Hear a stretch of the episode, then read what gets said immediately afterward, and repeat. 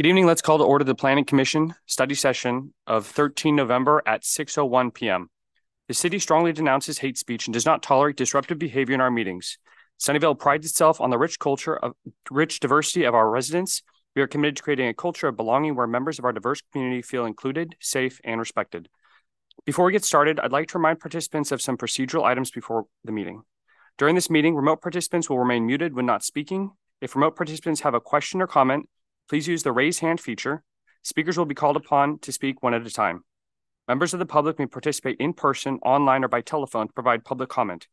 Please submit a speaker card to the recording office, officer in person or use the raise hand feature online to request to speak, which is star nine on the telephone.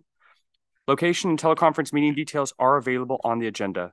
Captions are available to viewers accessing this meeting via Zoom. Captions can be displayed or hidden using the Show Captions button. Following this study session, the regular Planning Commission meeting will begin at 7 p.m., and we encourage the public to stay tuned and participate in the regular meeting. Recording officer, may we please have the roll call? Chair Pyne, Present. Vice Chair Iglesias, Present. Commissioner Howard, Commissioner Shukla, Present. Commissioner Davis, Present. Commissioner Howe, Present. Commissioner Cerrone. Present. We have six commissioners present, and to my knowledge, uh, Commissioner Howe's absence is not excused. All right, thank you. All right, for tonight, we have one item for the study session, uh, just so the participants and all who are present are aware how it will, how it will work. Uh, first, uh, we'll allow the city staff to provide a presentation. Uh, then we'll give commissioners an opportunity to ask questions. And, and then there will be an opportunity for the applicant to give a presentation. There'll be another opportunity for the commissioners to ask questions, give guidance. And then we'll open it up to the public um, for comment and question from the public. So um, the item for this evening is 23-1021. It's a proposed project to consider an architectural modification to a previously approved hotel. The location is 1101 Elko Drive. And that is the applicant owner is Stay Cal Sunnyvale. Uh, for environmental review, it's a class one categorical exemption, which relieves this project from the California Environmental Quality Act. And the project planner is Ms. Momo Ishijima. Is there a staff presentation? Yes, good evening, commissioners. My name is Momo Ishijima. I'm the project planner for this uh, project at 1101 Elko Drive. This is a preliminary review application. It's kind of unusual for us to bring this to um, a study session, uh, but um, it is a hotel that is under construction and they are rebranding the hotel. And we wanted to get feedback from you tonight on the um, exterior changes to the hotel and um, to also seek um, guidance from you to be able to move forward with the uh, changes with your input tonight um, at the staff level as a design review application rather than come back for a public hearing. So the background, oh, if you can further the slide, please.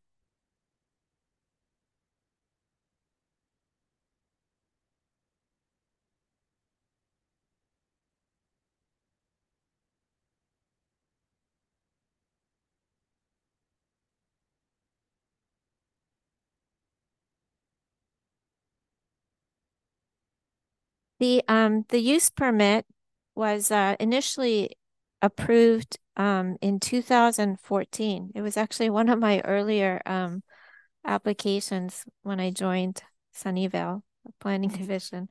It's a 51 room hotel and it also included a variance to allow a uh, 15 foot front setback. The applicants um, have been persistent in trying to um, get the project uh, developed. And it is currently um, on its way to getting it completed. Initially, it was um, approved as a Holiday Inn Express, but um, tonight they're seeking um, input to rebrand the hotel, and the applicant will go over the details with you. Uh, since then, um, there have been a couple of uh, staff level changes to materials and some of the finishes um, and window um, treatments. And so there was a, a change in 2016 and then another change in 2021. Next slide, please. The project to orient you, this is an aerial view of the site. It's on the northeast corner of Elko Drive and Lawrence Station Road. So even though this is closer to um, Route 237, it's um, it's Lawrence Station Road there. Um, it's the same name and uh, the hotel or the the outline of the building that you see um, inside the yellow box is the hotel that's under construction right now. It's um, Lawrence Expressway is to the left, and there's a large apartment complex um, between the project site and Lawrence uh, Expressway. Route 237 is to the north. You can see the interchange um, at the top left corner. If you can move to the next slide, please. This was the hotel that was approved um, by the Planning Commission in 2014. So it had this elevation. And uh, if you can move to the next slide, please. This um, was uh, the most recent revision that was approved some of the uh, finishes to the window treatments were modified, but basically there wasn't that much of a difference um, to the the design um, uh, of the hotel.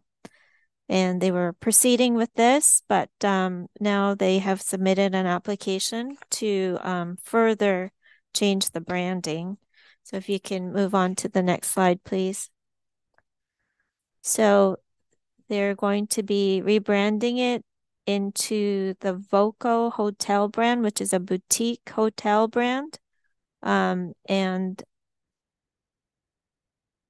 these uh, geometric shapes are what they're proposing on the outside. Um, it will be painted on stucco.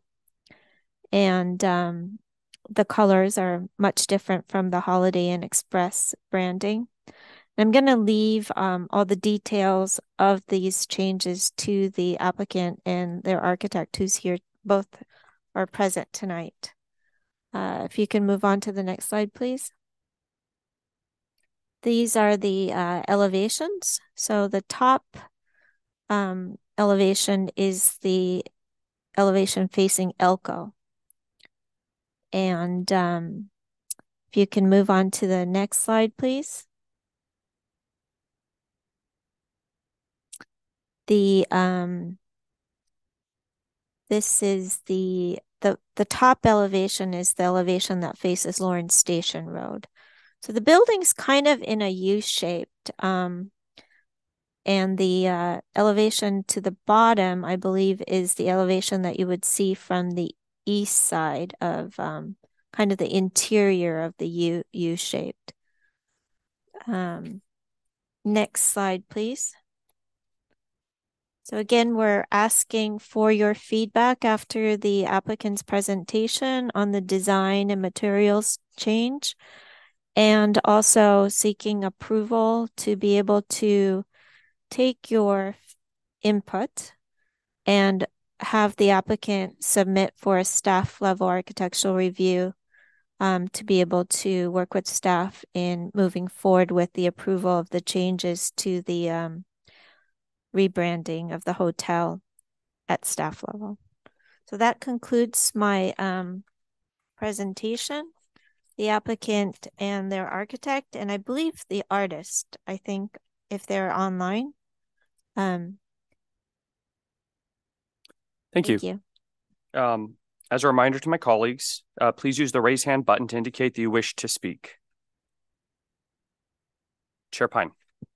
Uh, just uh, just had one question. Uh, looking at the renderings, it looks like there's a lot, a significantly fewer number of windows on that one elevation now than in the previous. And I was just curious, was there a reduction in the total number of rooms that are that we're contemplating, or is that going to stay the same and it's just redesigned? Or I didn't like when I was looking over the floor plans, I didn't over the, the plans we got, I didn't maybe I just missed it because we got kind of the small scale version of them.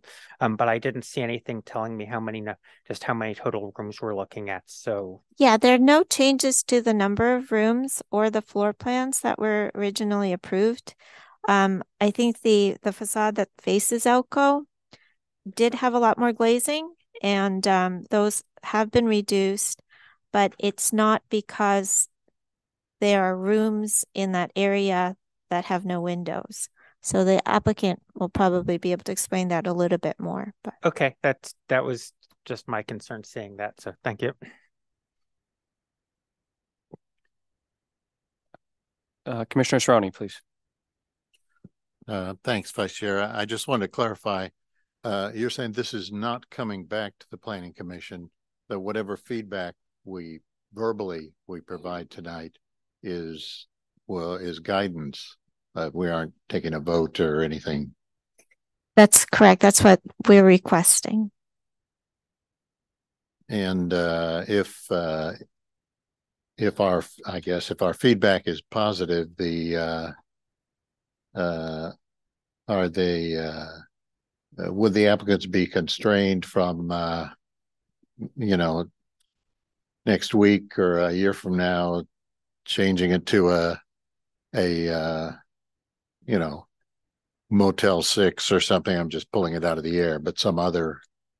Um, So if- if they were choosing to rebrand it to another brand or any major exterior changes, they would have to go through a similar process to um you know, get the approval, uh, modification to the use permit. And if staff feels that it needs to be at the public hearing, we would bring it to the public hearing. Okay, thanks.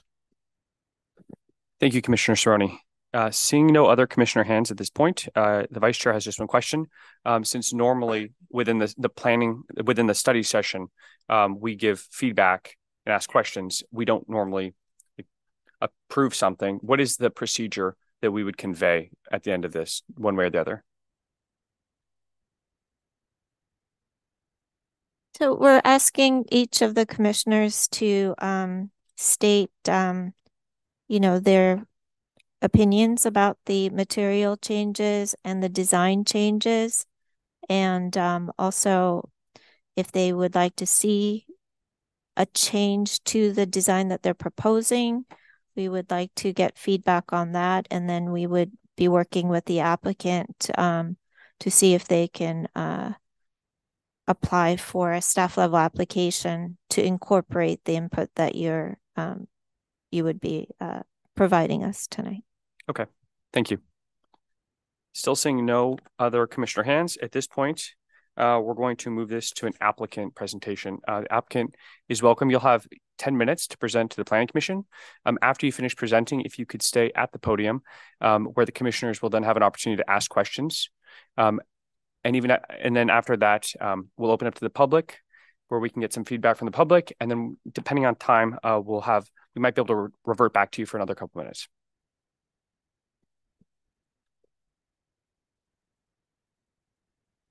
Good evening, Commissioners. Uh, Thank you for your time.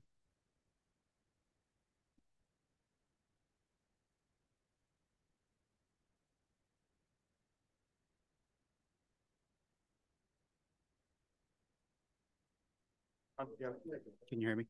Good evening, Commissioners. Thank you. Thank you for your time. The chair would invite. uh, Uh, My name is Heaton. I, I would just advise making sure it's pointed towards where you're speaking. Is that better? All right. Uh, I, I represent Steakhouse uh, Sunnyvale um, and uh, part of the development team that uh, looking forward to bringing Voco Hotel to the city of Sunnyvale. Um, I'll get into about the brand a little bit, but I think um, I'll try to introduce Eric uh, Jacobson, who is the architect for the building.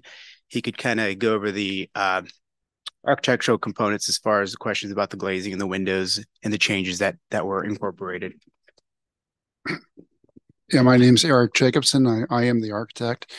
Um, I, you did notice some things on the uh, perspective that uh, are missing a couple of windows. There are no changes in the windows. Uh, so the, the holes where there should have been a window, there really are windows there. if you look at the um, the elevations that uh, uh, were part of your packet, you, will see the missing windows actually do show up. Uh, one of the changes in the uh, the south facing elevation, uh, there was a lot of spandrel glass that looked like window. Uh, that has been removed from the project. That was removed, I think, uh, the during an earlier iteration. Uh, it has now been given away to the the canvas for the for the mural. So I'll go ahead and let Heaton give you the the overall presentation of what Voco is all about, but I wanted to get back to you on the windows because uh, that there was an error, and I apologize for that.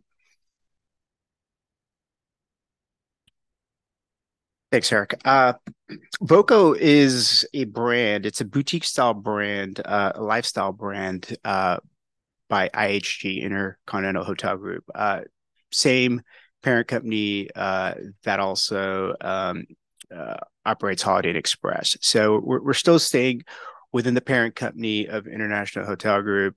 Um, and as as we've been working on this project, and especially uh, going through COVID, uh, in our initial development pipeline, this was supposed to be a little bit more of a corporate structured hotel. Um, times have changed a little bit. Uh, corporate travel is is unique nowadays, where it's not as it was prior to COVID. Um, and with our location, and we felt like can we bring in a upper scale type of a hotel versus um, our corporate standard Holiday Inn Express, which is a straight great brand. Uh, but we felt like we could bring a little bit more of a character uh, of a lifestyle hotel that resembles Sunnyvale in a better position. Um, and Voco is an international brand. I kind of will go through the slides. There's a lot of images. Uh, I don't want to take up too much time on Voco. Um, but it's it's a little bit more of a fun uh, hotel for a different experience at each Voco hotel. You're not going to get the same standard brand standard items, uh, different breakfasts, different types of uh, uh dinner options, uh, beverages. So it gives you a little bit of a different experience depending on location that you're visiting uh, with Voco. Um, if we could jump over to hotels compete. The next next slide one more. So this is kind of a, a diagram of where Voco fits in. Um, some of you may know of these brands where Tribute Portfolio, Tapestry Collections by Hilton, JDV. Uh, that's the concept that Voco competes with um, on, on, a global level. Uh, so we felt converting of this hotel gets us a good position because there is a void of this type of a product in um, in Sunnyvale and even the competing markets in the area, especially the location that we're at right now. It's pretty much your standard brands that are represented in uh, the nearby location. Um, and you can just go through those. Some of the destinations, there's heritage urban destinations, resorts, and suites. Uh, could go to the next slide. You could keep moving. I don't want to, these are, I, I could share the soft copy of this um, with the design philosophy. We did hire a designer who incorporated a full interior design package, which we're still working on. Um, flexible guest room lighting, premium sleep experience, upscale food and beverage offerings, high quality shower experiences, and obviously tech friendly being in Silicon Valley. Um, we could go to the next slide as well.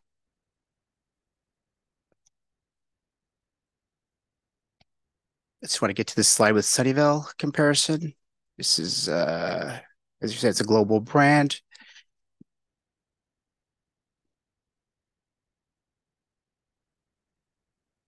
On performance, uh, it, it does perform fairly well being a distinctive hotel uh, with rate as well as occupancy being 51 rooms we we feel like occupancy is not a challenge for us but we do want to make sure we're, we're delivering exceptional product um, that we can we can deliver. Uh, some of the components that a standard brand like Holiday Express were, wouldn't allow us is to implement a golf simulator for our guests to be able to utilize uh, on their visit. So with this brand, we have a little bit more flexibility to put something like that in for an experience. Go to next is a case study I won't get too deep into between the brands. Uh, if you could go to the next, I think it's page right here, Sunnyvale conversion. So IHG did a study uh, on this specific hotel. They haven't uh, opened a Voco in uh, the West Coast yet. This will be the first Voco hotel to open. Um, and so they did uh, about a six month study to position this brand because they are backing this brand pretty pretty um, heavily as wanting it to be a very successful uh, pilot for them. And the market sets up very well for us just because of a of a destination market that we're in with Sunnyvale. Um, larger market supports a lifestyle hotel product and a higher rated business than a select service brand. Uh, Holiday Express would be considered as a select service. This would be considered as an upper scale service uh, hotel. Um, so we felt obviously the costs are, are elevated to bring this product, but we felt that this is a better fit for the future, especially the new uh, dynamics that we're in with travel, um, and especially international travel. People are looking for a, a unique experience as they travel across globally. Uh, this is just a little bit more about this would be the first Voco IHG. Um, there's a Crowne Plaza in Palo Alto. So IHG is another strong brand, and you could go through the other brands that are nearby. Uh, and I think that should sum up Voco. I'd be more than happy to answer any questions on the brand itself. Thank you. Um, as a reminder, my colleagues, please use your raise hand button to indicate that you wish to speak. Commissioner Shukla. Thank you, Vice Chair. Um, so I have a few questions about it. That um, um, so it's like the the colors you chose are based on your brand identity, or you are going to like this will be uh, initial first step, and then maybe you can use these colors for further branding? Just curious about that. Yeah, great question. Uh, this this color scheme was created by our interior designer as well as IHG brand on on selecting a palette of colors that's going to also tie into the interior design. So this was kind of what the direction is. They have a set. Voco guides us to a select direction of colored palettes, palettes, and this is the direction they felt that would be the best fit for this building. Uh, so I thought that we had a one set where you had um, a win frame at the bottom of the window and the colors were different. Is that like one of the options? Because these are the cutouts in the buildings. So, and then or your colors don't go all the way. So they are like all the windows. So just curious that did you plan before to had add some extra uh, baseboard under the window or something? We we did not. We eliminated that. I think there were some uh, eyebrows above the windows on the original Holiday Express uh, design. We eliminated that to just have a clean facade with the geometrical patterns being the focal point of the building. Um, so we did eliminate the eyebrows off off the windows. I'm going to ask another question. Uh, not sure. it's the same. It's related to the same question line, um, because the colors um uh, weather weather will uh, impact. I mean, even though they are color proof, but they will change. And what I was, um, you know, I mean, like, um, uh, it's more like um, how do I say that? It's just my opinion. I have not. Uh, you can decide, but it's like mural project which we do in our city, and it's like a very modern mural project. So I feel that um, I wish that you can like uh, have um I mean, you have the curve on the both sides of the building, and it's like not emphasized. You have a beautiful side. That building curve is not there in that geometric pattern. Um, it's like breaking that curve, and it just instead of.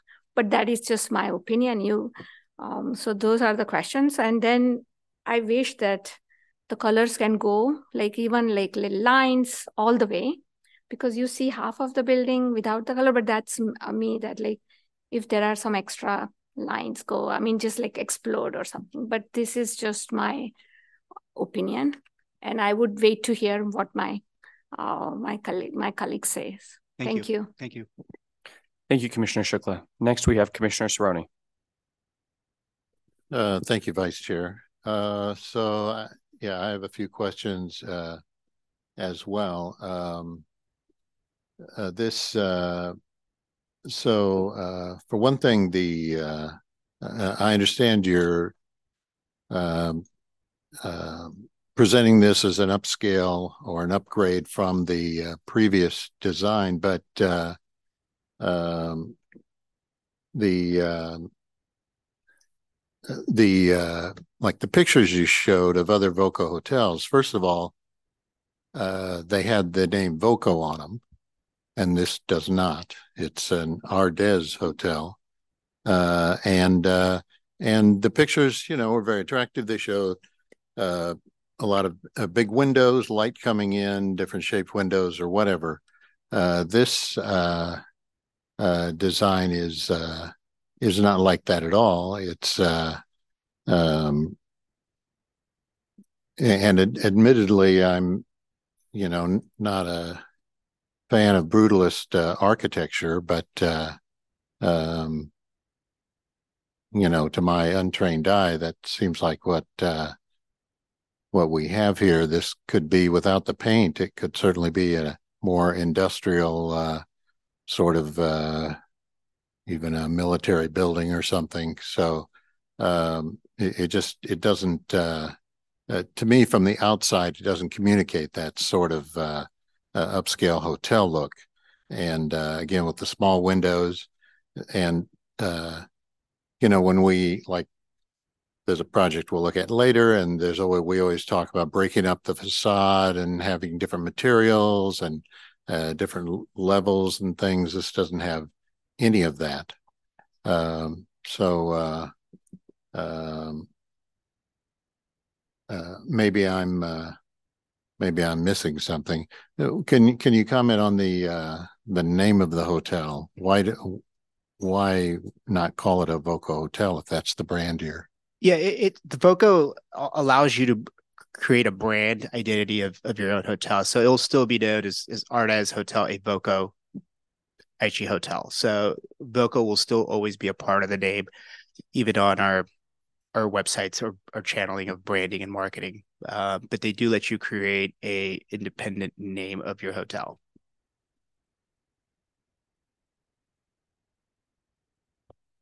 Um, um, has uh, has staff seen some additional information that would, uh, you know, address the amenities and the the level of luxury of the hotel? Or uh... I, I'm just want to say I I'm not sure if uh, Heaton, and Eric you got a chance to complete your presentation because um I know that you talked about the Voco brand and I thought maybe you intended Eric to actually go into the details of the um the changes to the hotel. So I'm I'm I'm really sorry. I don't think they were completely done with their presentation. Okay. All right. Uh thank you. So, since you are being asked a question, you do have a chance if you would like it to be presented and pit and shown right now, since it's in discussion. Yeah, I prefer that. What you see now in front of you is, is part of the packet that was submitted. Uh, starts off with the site plan, and literally there is absolutely no change in the site from the uh, the Holiday Inn. The building's built, the site is already developed. Uh, so going beyond that, it goes to the second floor. There are some changes in the second floor, and those have a, uh, a red cloud around them. And so these are the only real changes that are occurring on, the second floor, but it is the public uh, uh, spaces. And so uh, we're opening uh, that up a little bit so that there is a well wine and beer bar in the the back that has changed location. It, it, presents itself to people coming in a little bit better than that than it used to. we've expanded the the uh, workout space so that uh, the exercise is is taken over. We don't have a uh, I guess laundry anymore. Uh, we have a um, oh, a uh, golf simulator is uh, in place of the the previous um, one conference room that we we had across on the uh, in that auto court C right about in the middle of it. So there are some very, very minor changes on, on the second floor. I did not show you the third floor, but there are some minor changes to the guest rooms themselves. The layout is identical to what it was. It's actually some of the finishes and we don't have a barn door separating the uh, uh, the sleeping room from the uh, the little entry anymore. It's uh, but uh, it, it's primarily cosmetic in nature. I don't know that uh, you would see it, but uh, um, th- there are changes on the third, fourth, and fifth floor. And then, then the next slide is the um, the elevations as done by the uh, the artist. And I believe the uh, the artist is is on the phone. So okay, but uh, this this is uh, what they had come up with. Um, my approach was to clean a, uh, a canvas so that the mural could go on. Um, so comments on, on uh, the geometric shapes and the uh, um, the Alps kind of uh, uh, portrayal is really their concept, and so I, I really can't speak much to it. But here you do see the uh, all the windows in place, uh, even the ones that did not show up on that uh, perspective. And again, I, I, apologize for that.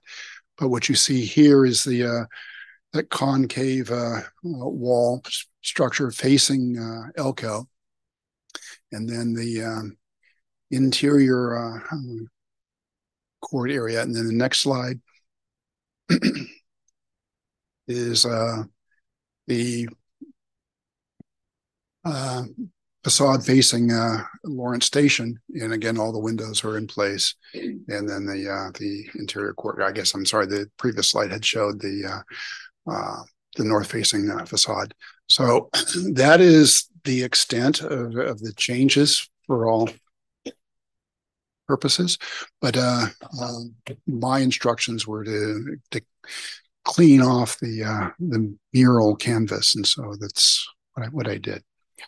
Thank you very much for that. Uh, and Commissioner Sarney, before we move on to the next commissioner, did you have any additional follow up questions for that? All right, thank you. Artist who wants to talk. Okay. Artist, yeah. Let me get um, next. We have Chair Pyne. Uh, thank you. Uh, I had a couple of questions. Uh, first of all, to follow up on Commissioner Stoney's question, are is there going to be signage somewhere on the property indicating indicating that it's a Voco, indicating that it's owned by IHG? And if so, where would that be? Because I am not seeing it anywhere in these renderings. Yeah, I, I do show a sign that is a pedestrian scale sign and it does not show up in in the artist did show up in mine but that's not what got included um, but there is a small sign uh, as you walk in the front door that is the uh, that golden uh, Voco uh, logo that they've got. Okay. Uh, uh, would this be visible to like people? Would there be appropriate signage for people for people driving? Because uh, well, and I'll get to I'll get to what I mean by appropriate in a moment because one of the classic frustrations I know I've had when I'm visiting a new hotel for the first time is I can't find is I'm driving past it and I can't find it because the signage isn't clear. So like would it be clear that the ho- this is the hotel that people have booked and I'm I know that when I'm not going to pull up my IHG app and poke at things from the dais, but like if it says like Ardez and they see Ardez, that's fine. If, but if they see like Voco and then they need to be you need to be able to see Voco at while you're driving past, like that. I just from a wayfinding perspective. Yeah, IHG will will have it named exactly to what our signage is going to show. So it will be Ardez, a Voco hotel, um, and that's how it'll the, the, the booking will convey the same name as well. Okay. Uh yeah, I'm I am personally skeptical about all of the brands that I hear it's IHG. It's not just IHG, it's all the major hotel groups kind of spit out. I know there are some fun combo points bonuses you can pull off with a couple of them. I know I know World of Hyatt gives gives you like a points bonus if you stay at one of each of their collections things that I know I'm personally skeptical of it, but I'm not I'm not a marketing guy. I I'll trust your market research in saying that it's more that's more attractive. Uh before I keep going, I see hands popping up from both the artist and uh, Miss Ishijima. Did either of you have comments? I, I just wanted to prompt the um, applicants. I believe you brought some material samples that it this would be the right time to um, share it with the planning commissioners. Thank you. All right. Thank you. As the as somebody as the person that mentioned at our previous study session that yay more that there should totally be more material samples that show up at the study session. I appreciate it. Uh,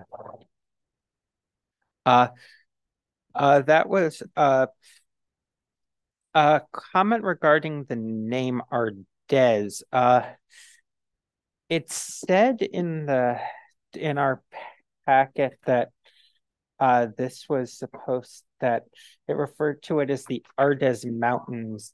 I'm did a little re- I did a little research on uh, my mountaineering app and I found that Ardez was a village in Switzerland, but I wasn't sure that it but I think it was I, I think that's just the name of the village. Am I correct in that?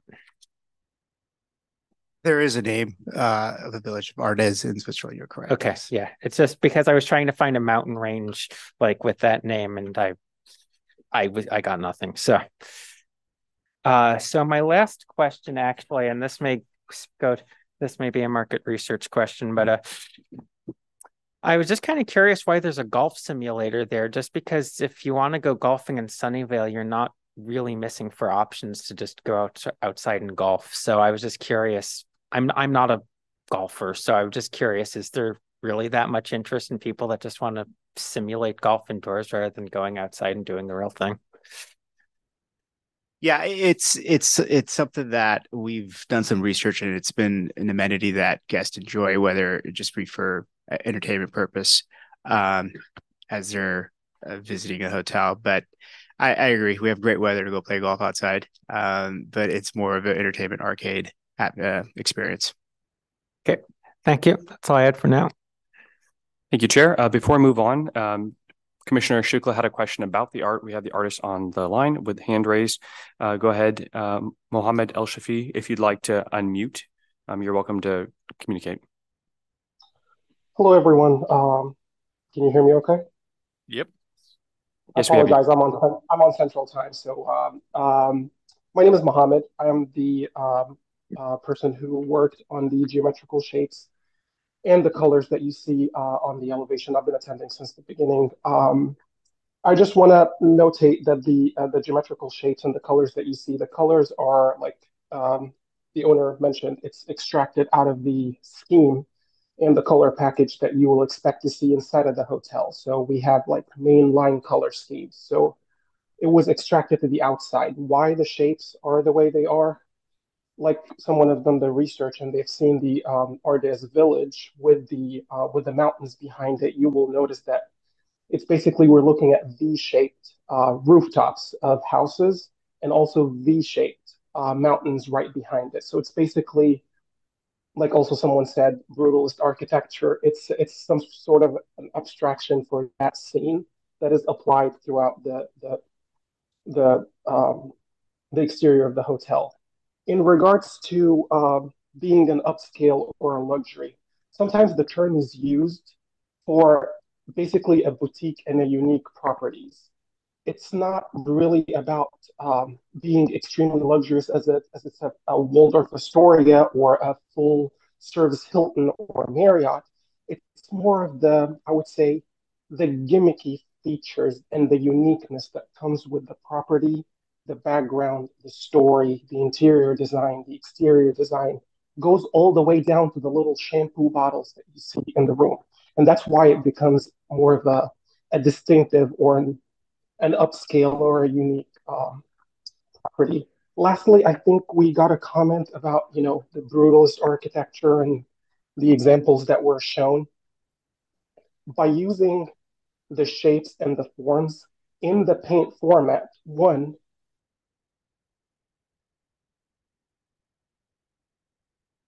Uh-oh. Are you still there, Mohammed? We didn't think we lost you.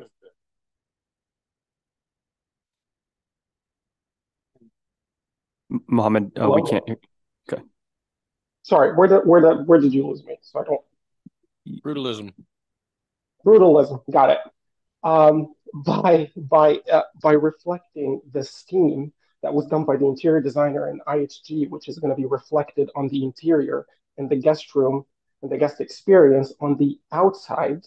The way it is, I know that sometimes it can it could come in a little bit hard, but on the other hand, when it's done in paint, it's not in a very hard to change material.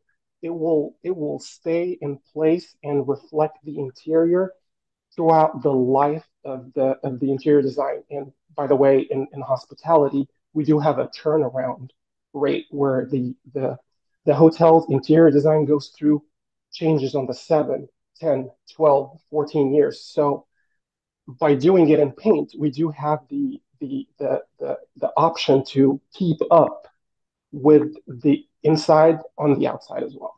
Um, I think that summarizes all the comments that I heard so far.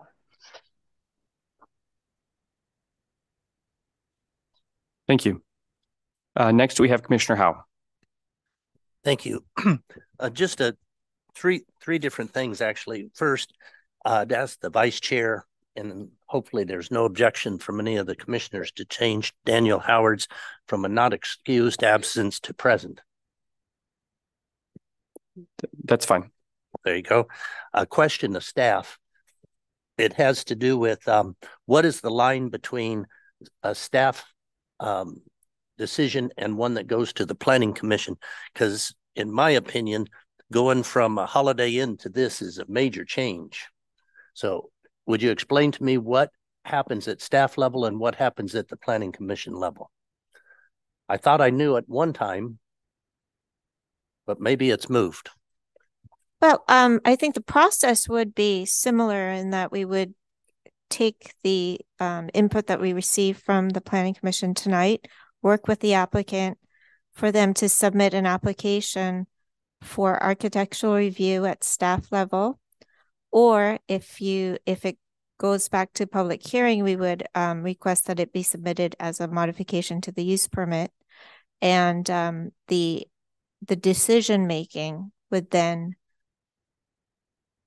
be a difference between staff level versus um, bringing it back to the planning commission for your vote. And who would make that decision? Uh, well, we were requesting um, that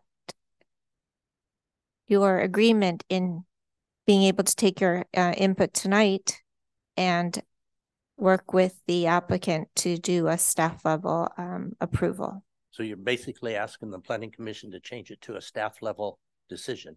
That's correct. Yeah. Good enough. My comment, I don't really care for the design, but it doesn't harm the community. And I'd be happy to have staff do the um, decision. Thank you very much. Thank you. Thank you, Commissioner Howe. Next, we have Commissioner Howard. Thank you, Vice Chair. Thank you, Commissioner Howe, for uh, fixing the record. Um, a quick question, uh, because I don't remember if this is I may be mixing up with another project. Is the the the the circly trellis thing is that intended to be a green wall or is that just a, an artistic feature? That was a green wall and it's okay. intended to stay that way. Okay, cool. That that would be interesting to see how that evolves. Um, I would say that I I think the design is nice because you're taking something that's fairly bland and inoffensive and adding a pop of color and adding a little bit of uh, a little visual interest to the neighborhood. And I think anytime that Sunnyvale can be a little bit more interesting, we're not, you know, we're suburbia, we're not the most exciting place in the world. It's a great place to live. So adding a little pop of color, a little little bit of like, what's going on there? It's like brutalism with funny color, whatever the interpretation is. Um, you know, if, if I was an art critic, I might say, oh, well, it, maybe it's not as coherent as it could be because you got the circles here and you got the, but I, I don't care. It's, it's interesting. And I'll just add, um, not necessarily, not, not necessarily specific to this, you know, the exterior. Um, I know you guys are doing your market research and figuring things out. My anecdote earlier in this year, I was, I was doing travel for business and I had a fairly nice time, but the big frustration was finding a place to eat. And if you're trying to incorporate upscale dining into a nice hotel experience, there are dining options in the neighborhood, but there's, you know, if you want hot pot, you know, or, or if you want a particular taco, you know, the, those options exist. But if you want to just like kind of like you're traveling, you don't really want to go out at the end of the day, you just want comfort food, you just you want to have a nice time. That that seems like something that business travelers could appreciate. So, uh, but I I think staff is is perfectly capable uh, of taking care of this matter without bringing it to high attention. Thank you. Thank you, Commissioner Howard. Next, we have Commissioner Davis.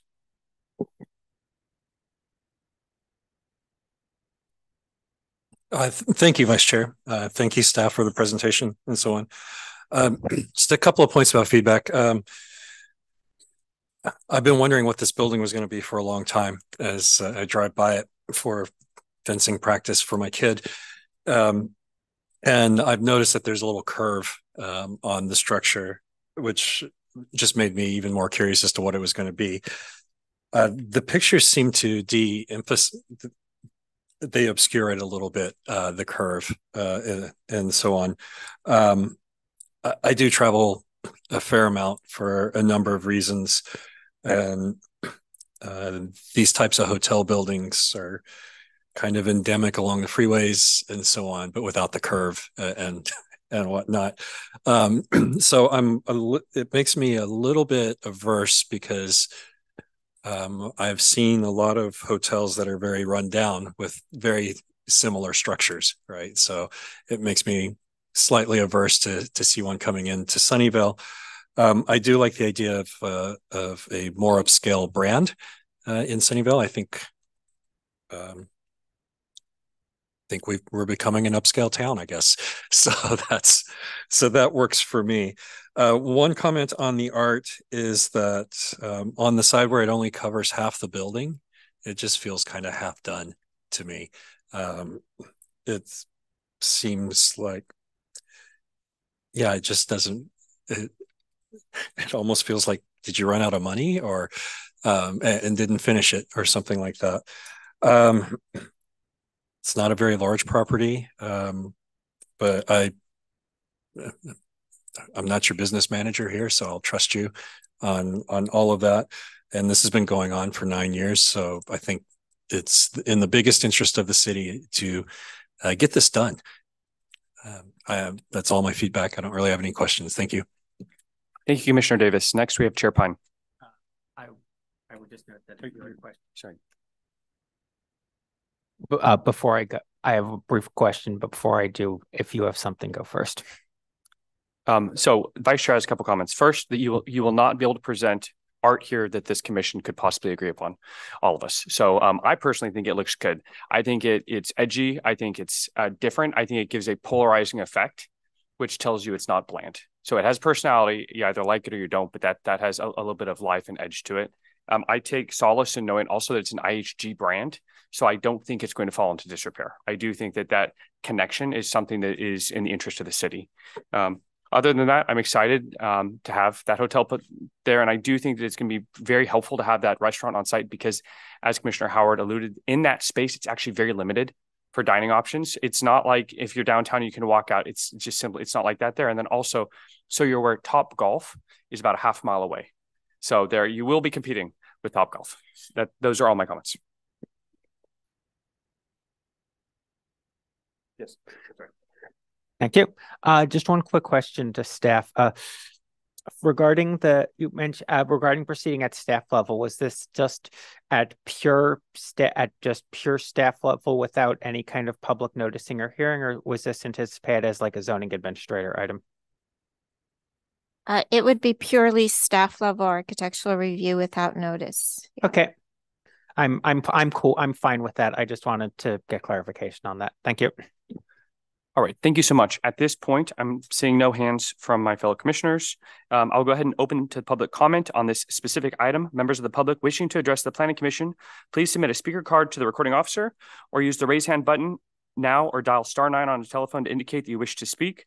I will call on members of the public participating in person first. Then the recording officer will ask remote participants to unmute their microphone when it is their turn to address the Planning Commission. Speakers will have three minutes to speak. The timer will, will be displayed on the screen. Uh, recording officer, do we have any uh, speaker cards? We do not, Vice okay. Chair. So no in-person uh, speakers. Um, Recording officer, do we have any remote participants wishing to speak on this item? We do not. All right, thank you. Um, at this time, I will go ahead and close the public comment. Um, and now it's it's not maybe conventional for the planning commission during a study session, but to be transparent and be very consistent and fair, um, I'd like to open up conversation amongst the planning commissioners.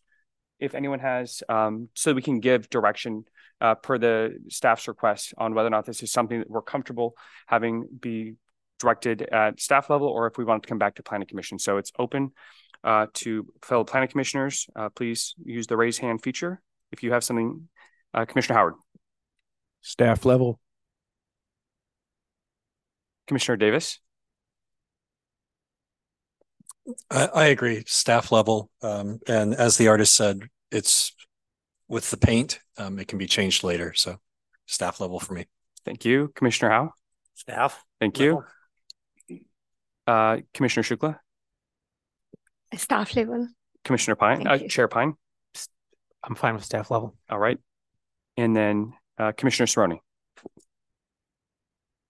Yeah, I'm uh, comfortable with the staff looking at this. I mean, the uh, and I, I don't have any complaint about the nature of the, the paint itself. And and in fact, I think any any sort of uh, uh artwork on uh, the the building is improves it. So um, uh, I just I hope staff is you know looking at it. Um,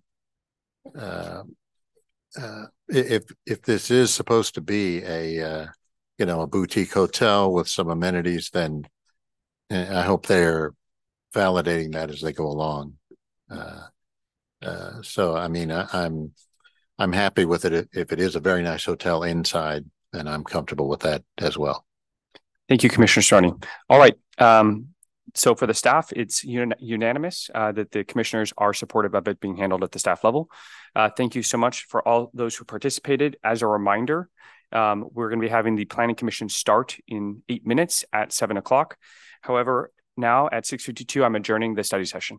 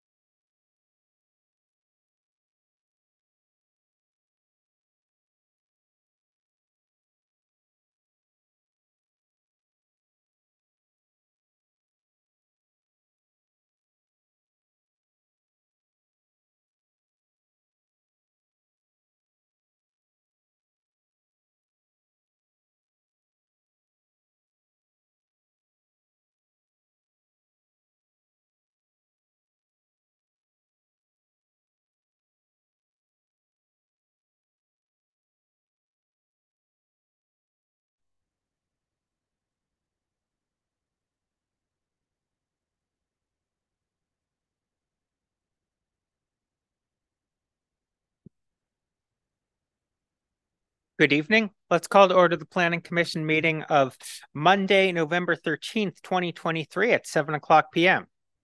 City of Sunnyvale strongly denounces hate speech and does not tolerate disruptive behavior in our meetings. Sunnyvale prides us on the rich diversity of our residents. We are committed to creating a culture of belonging where members of our diverse community feel included, safe, and respected. Before we get started, I'd like to remind participants of some procedural items for this meeting. During the meeting, remote participants will remain muted when not speaking. If remote participants have a question or comment, please use the raise hand feature. Speakers will be called upon to speak one at a time, and a random order voice vote will be administered by the recording officer for each vote. Members of the public may participate in person, online, or by telephone to provide public comment. Please submit a speaker card to the recording officer in person or use the raise hand feature online to request to speak. That is star nine if you're on a telephone. Location and teleconference meeting details are available on the agenda. Captions are available to viewers accessing this meeting via Zoom. Captions can be displayed or hidden using the Show Captions button. Comments and matters not on the agenda must be submitted prior to the time I call the item for oral communications. Comments on agenda items must be submitted prior to the time I close the public hearing on the agenda item. Speakers are requested to keep their comments no more than three minutes, and time limits will be strictly enforced. Guidelines are posted on the city website and on the meeting agenda. Please join me in the salute to the flag. I pledge allegiance to the flag of the United States of America and to the republic for which it stands, one nation, under God, indivisible, with liberty and justice for all.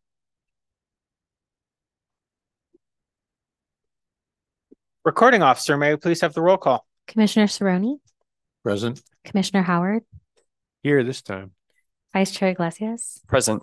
Commissioner Davis, Present. Present, excuse me. Commissioner Shukla, Present. Commissioner Howe, Present. Chair Pyne. Present. We have seven commissioners present. Thank you. Uh, so that brings us to oral communications. Members of the public will now have an opportunity to address the Planning Commission on topics that are not listed on tonight's agenda. This section is limited to 15 minutes and may be extended or continued after the public hearings general business section of the agenda. Individuals are limited to one appearance with a maximum of up to three minutes per speaker. As a reminder to the public, please submit a speaker card to the recording officer, raise your digital hand now, or dial star nine on a telephone if you wish to address the Planning Commission under oral communications. I will call on members of the public participating in person first. Then the recording officer will ask remote participants to unmute their microphone when it is their turn to address the Planning Commission. Speakers will have three minutes to speak, and the time will be displayed on the screen. I have one speaker card, and it is uh, uh, Jan- J- Janthony uh. I'm probably horribly botched the botched pronunciation. Yep. Uh, please come to the microphone.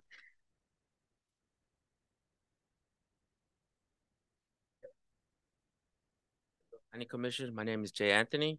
I'm a field rep for Local 405, Carpenters Union in Santa Clara County. This development has the potential to be more than just bricks and mortar. It can be a beacon of responsibility, business practices, and community engagement. We believe in partnering with a contractor that upholds the values we hold dear, paying a livable wage. This is not just about construction buildings, it's about constructing lives ensuring those who dedicate their, their time and skill to this project can sustain themselves and their families. Healthcare is not just a perk, it's a fundamental right. We urge the, com the Commission to consider a contractor willing to provide competitive healthcare coverage, acknowledgement that a, a healthy workforce is a productive one. A responsible contractor looks beyond profits, recognizing that interconnections of a worker's well-being and the success of the project. The Sonora Court project offers an opportunity to set a standard demonstrating that responsi responsible business practices are not merely a choice, but a necessity. By choosing a contractor committed to fair wages and healthcare, we are not only investing in the project, but it's also in the prosperity and res resilience of our community in the eye of the union carpenters, this isn't just about construction. It's about collaborating. It's about creating a space where not only buildings rise, but where the livelihoods of workers and their families are uplifted. Let this project be a testament to Sunnyvale's commitment to, to responsible development, setting an example to others to follow. Thank you for your time and consideration. We look forward to witnessing a project that not only builds structures, but builds a stronger, healthier, and more equitable community for us all. Thank you. Thank you. And uh, and I'll just flag that this is technically for non-agenda comments and not and that was related to agenda item two. But since we're about to do agenda item two, I figured I'd just let you finish. Thank you. Appreciate it, sir. Thank yep. You. Uh, I have no other in-person speaker cards. Uh, do we have uh, do we have anybody else present wishing to speak under all communications? Seeing none, uh, recording officer, do we have any remote participants wishing to speak under all communications? Not at this time, Chair. Thank you. Uh, in that case, I will, will go ahead and close all communications and proceed to the consent calendar. Uh, I will go ahead and open public comment on consent calendar items. Members of the public wishing to address the Planning Commission, please submit a speaker card to the recording officer. Use the raise hand feature now or dial star nine on a telephone to indicate that you wish to speak. I will call upon members of the public participating in person first, and the recording officer will ask remote participants to unmute their microphone when it is their turn to address the Planning Commission. You will have three minutes to speak, and the time will be displayed on the screen. Uh, I have no in-person speaker cards. Uh, I don't see anyone jumping up wanting to speak on a consent calendar item. So, recording officer, do I have any remote participants wishing to speak on this item? We do not, Chair. Thank you. Uh, I will close public comment. Uh, and I will now ask for motion from my colleague, Commissioner Davis. I move to approve the consent calendar. Thank you. Uh, Commissioner Howard? Oh, I didn't have my hand on. Is it? No, Howard. Commissioner Howard. I'm sorry. But uh, Chair recognizes Commissioner Howard. Thank you. Uh, I, I, I second the motion, and I just wanted to state for the record, it's agenda item one B is the 2024 Planning Commission Annual Work Plan, and one one C for anybody who's paying attention is the wireless permit at 1070 Stewart Drive. Request for continuance to date uncertain. Thank you. Uh, thank you. Uh, and before we take the vote, I just wanted to quickly clarify with staff that uh, there's a bunch of stuff on the work plan that is related to stuff that's in the housing element. I know we are about 60, 30 days into the 60 day review period. Does staff have anything? Does is staff confident that we remain on schedule for all of the things relating to the housing element in the work plan? Chair Pyne, Trudi Ryan, Community Development Director. Happy to answer that question. We don't know for certain, um, but we do have a meeting scheduled for later this week to get informal feedback on the on the review. Um, so I would be more confident in telling you if this were next week, um, but we, we felt pretty good about the submittal. Okay, thank you. Just just figured I'd use this as an excuse to check in. Uh, uh, with that, uh, city staff, uh, our recording officer, could we please have a roll call vote on the consent calendar? Commissioner Howe? I abstain. Commissioner Howard? Yes. Chair Pyne? Yes. Vice Chair Iglesias? Yes. Commissioner Cerrone? Yes. Commissioner Shukla? Yes. Commissioner Davis? Yes. The motion passes with six yeses and one abstention from Commissioner Howe. Thank you. Uh, that brings us to our uh, public hearing item, which is uh, file number uh, 23-0939, uh, which is a, a proposed project at 115, well, okay, this is going to be, a, this is going to be a little complicated, so just bear with me as I read this. Uh, 1154 Sonora Court site. Proposed project related applications on a 1.88 acre site. A special development permit to demolish the existing 33,055 square foot one story industrial building and construct a seven story mixed use building with 173 apartments, 142,270 square feet of office and R&D space, and two levels of below grade parking, and a vesting tentative parcel map to allow creation of five commercial condominiums in the office and R&D space. At 1170 Sonora Court, proposed project project related applications on a 1.09 acre site, a special development permit to demolish the existing 14,902 square foot one story industrial building and construct a seven story mixed use building with 107 apartments, 79,211 square feet of office R&D space, 377 square feet of retail space, and two levels of below grade parking, and investing tentative parcel map to allow creation of six commercial condominiums in the office and R&D space at both the 1154 and 1170 sites a development agreement, which would be a recommendation for the introduction of an ordinance approving and adopting a development agreement between the city of Sunnyvale and SKS partners. Both sites are zoned MXD uh, flexible mixed use one Sonora Court. The applicant owner is SKS partners, uh, no environmental review uh, with environmental review not required per certain CEQA guidelines. Uh, before we get to the staff presentation, uh, I would like to disclose that I uh, met with the applicants this past week and had a conversation regarding this project. Uh, Commissioner Shukla. Um, I also want to um, disclose that I um, I was contacted by the applicant and I heard the presentation, had a Zoom meeting for like 30 minutes. Thanks. Thank you. Commissioner Davis. Uh, I likewise met with the applicant for half an hour just to go over the presentation. Thank you. Uh, is there a staff presentation?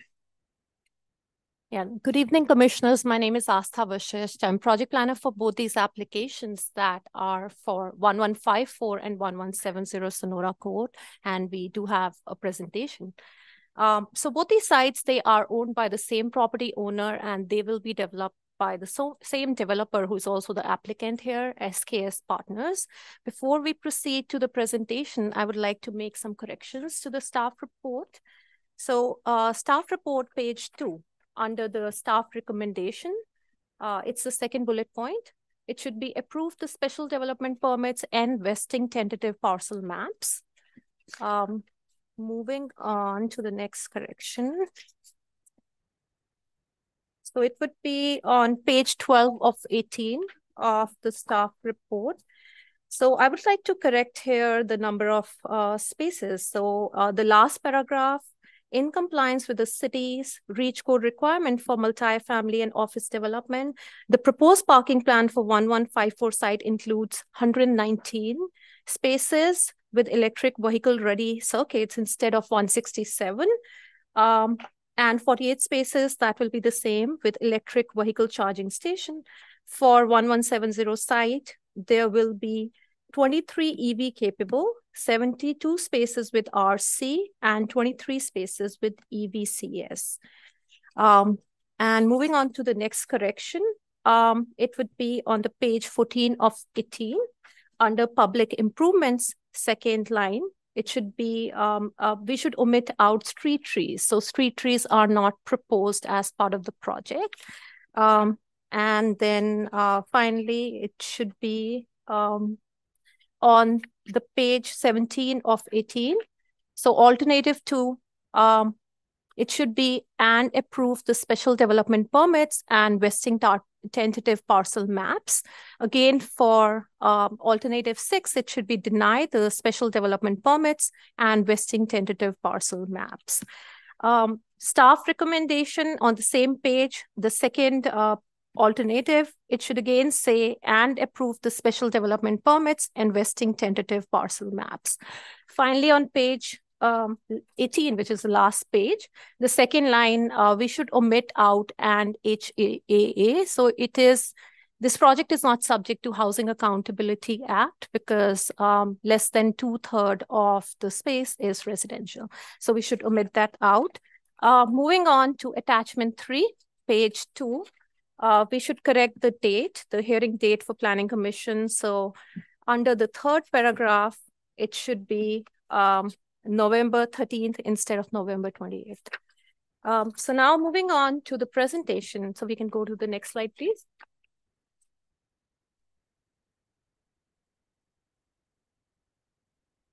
So these two sites, these are located in Lawrence Station area plan. It's located north of Caltrain Station. So both of these are in close proximity to Lawrence Caltrain Station. These two lots, they are non-contiguous and they are separated by the parcel at 1162 uh, Sonora, Court. And um, both these uh, projects, they, these sites, they currently are developed with one-story industrial building and surface parking area, which will be demolished as part of the redevelopment proposal. And the proposed redevelopment includes uh, seven-story mixed-use buildings with two level of below-grade parking. Between the two sites, there will be 280 rental residential units proposed, and the office R&D space would be close to 220,000 square feet. Additionally, for the site at 1170, there would be a 400 square feet, nearly a 400 square feet retail space that's proposed. Now, for the proposed redevelopment, these projects, they require a special development permit. There's also a vesting tentative parcel map that's required, and that's because they are creating commercial condominiums. So for 1154, there are five commercial condos proposed, and for 1170, there are six that are proposed. Uh, since this project is an LSAP, and the proposed FAR um, for office and R&D is over 35%, it requires a development uh, agreement. Now, typically, uh, SDP and vesting tentative parcel map can be um, can be approved by planning commission. But in this case because there's a development agreement that's involved and that would require adoption of an ordinance which is in attachment um, three so um, this project will require a city council approval. Now, both these pro uh, projects, they are subject to state density bonus law. Now, state density bonus law incentivizes projects that have at least 10% affordable housing in this case, um, in total, there will be 46 below market rate units. And for 1154, there would be 24% of the base units would be affordable. And for 1170, 25% of the base housing units will be affordable. Uh, the project also qualifies for Assembly Bill 2097. Assembly Bill 2097 prohibits requiring minimum parking for uh, commercial and housing projects that are within half a mile radius of a major transit stop. Because of the close proximity of both these sites to Caltrain station, the project qualifies for that, and therefore they are not subject to minimum LSAP parking requirements. Next, please. A little bit more background about the site. The general plan designation is transit mixed use, and that designation is typically for properties that are in close proximity to transit station. Uh, the specific plan, as we discussed before, it's in Lawrence Station area plan. So generally, the Lawrence Station area plan includes um, area that's within half a mile distance of Caltrain Station. And this plan, the overarching goal for this plan is to have a diverse mix of uses and to encourage transit usage and neighborhood service usage within the area plan. Now, this plan was adopted back in 2016, and then in 2021, there was an update which was adopted, and the update identified additional housing opportunities within the area plan, and it also expanded the boundaries. Uh, this project site specifically is zoned flexible mixed use one, and this is within Sonora Court um, neighborhood. Now, this designation is, it, it, encourages again a mix of diverse uses, and because of close proximity to Caltrain Station, it encourages high intensity uses. So the base allowed residential density for this zoning district is 54 dwelling units per acre. Additionally, LSAP has a development incentive program that allows the applicant to have additional housing density by achieving incentive points. For this particular zoning district, they can achieve up to additional 26 dwelling units per acre. For 1154 site, they are achieving seven incentive points by proposing below grade parking. And for 1170, they are achieving 11 incentive points by uh, achi achieving combination of, um, by having a combination of below grade parking, street furniture, and bike repair station. Additionally, as we discussed before, they are subject to state density bonus law, which allows them additional 50% residential density. So overall, the proposed density for 1154 is 92 dwelling units per acre, and that for 1170 is 98 dwelling units per acre. Next, please. So as mentioned before, this project requires a development agreement because the proposed office R&D FAR is over 35%. Now, LSAP has a maximum office uh, R&D FAR of 150%, uh, and the projects, they exceed that. So they're requesting additional FAR over the maximum limit, and that's through the incentive utilizing state density bonus law. Uh, in this case, the development agreement will be essentially a contract between City of Sunnyvale and SKS partners, and it outlines the benefits for both city and um, developer. Uh, development agreement is essentially a tool that allows for these benefits, which typically may not be possible for regular land use approvals. Uh, now, the benefits to the city in this case would be uh, the BMR units. A total of 46 BMR units will be proposed. In addition to the incentives we discussed in the last slide, uh, there would be additional LSAP incentives that are valued to be close to $32,000. Additionally, this project will provide a very critical pedestrian connection between Sonora Court and Caltrain Station, and also it proposes improvements to Lawrence Caltrain Station property. The, project, uh, the developer will also contribute close to $1.2 million in community benefit funds. And the city will be appointed as point of sales for project construction that generates sales tax revenue. Next slide, please. The benefits to developer would be additional office density bonus over 35%. In this case, it's over 150% because they're utilizing the incentive. Um, the this would also allow the developer to have additional time to exercise these permits. So typically these permits are valid for two years, but in this case, it would be for 10 years with a possibility of two one-year extensions. There would be also no change to impact fee. So any new impact fee that's adopted by the city won't be uh, uh the developer would be subject to that, except those built-in escalators. Next, please. So I missed one point. So yeah, so this project, it will be going to city council hearing on November 28th, and the city council will be looking at adoption of the ordinance for the development agreement. Now, looking at the site context, um, as uh, discussed before, this is located north of Caltrain tracks and Caltrain station, and it's located west side of Lawrence Expressway. Excuse me, please. And um, since the adoption of uh, LSAP and also the LSAP update in 2021, there have been uh, proposals for redevelopment of the sites in the specific plan area. Most recently, our Planning Commission approved the redevelopment of the site at 1150, 1170 with 225 units. And back in 2021, there was approval for redevelopment of the site at 1178 Sonora with 176 affordable units. Um, now, looking at this neighborhood in general, um, so Sonora Court is just north of that, and it uh, it's typically consists of rectilinear, rectangular lots, and which are developed with one-story industrial buildings that were constructed back in 1970s. Uh, the average lot size uh, within the neighborhood is 1.2 acre, and the key really feature of this site are the mature redwood and cedar trees that help in creating a distinctive character along the street. And LSAP emphasizes on preservation and protection of the trees and including them as part of the redevelopment proposals. Now, these two sites, as we can see, these are non-contiguous. They are separated by the parcel at 1162 the larger of the two site is close to 1.9 acres in size, and it will be developed with 173 units and close to 142,000 square feet of office and R&D space. 1170 is the smaller of the two sites. This is the one that's located directly north of Lawrence Caltrain Station, and that will have a new pedestrian connection. Uh, this site will be redeveloped with uh, 107 units with close to 79,000 square feet of office area. Next, please. So looking at the site layout, um, so site layout for both the sites is, is pretty similar.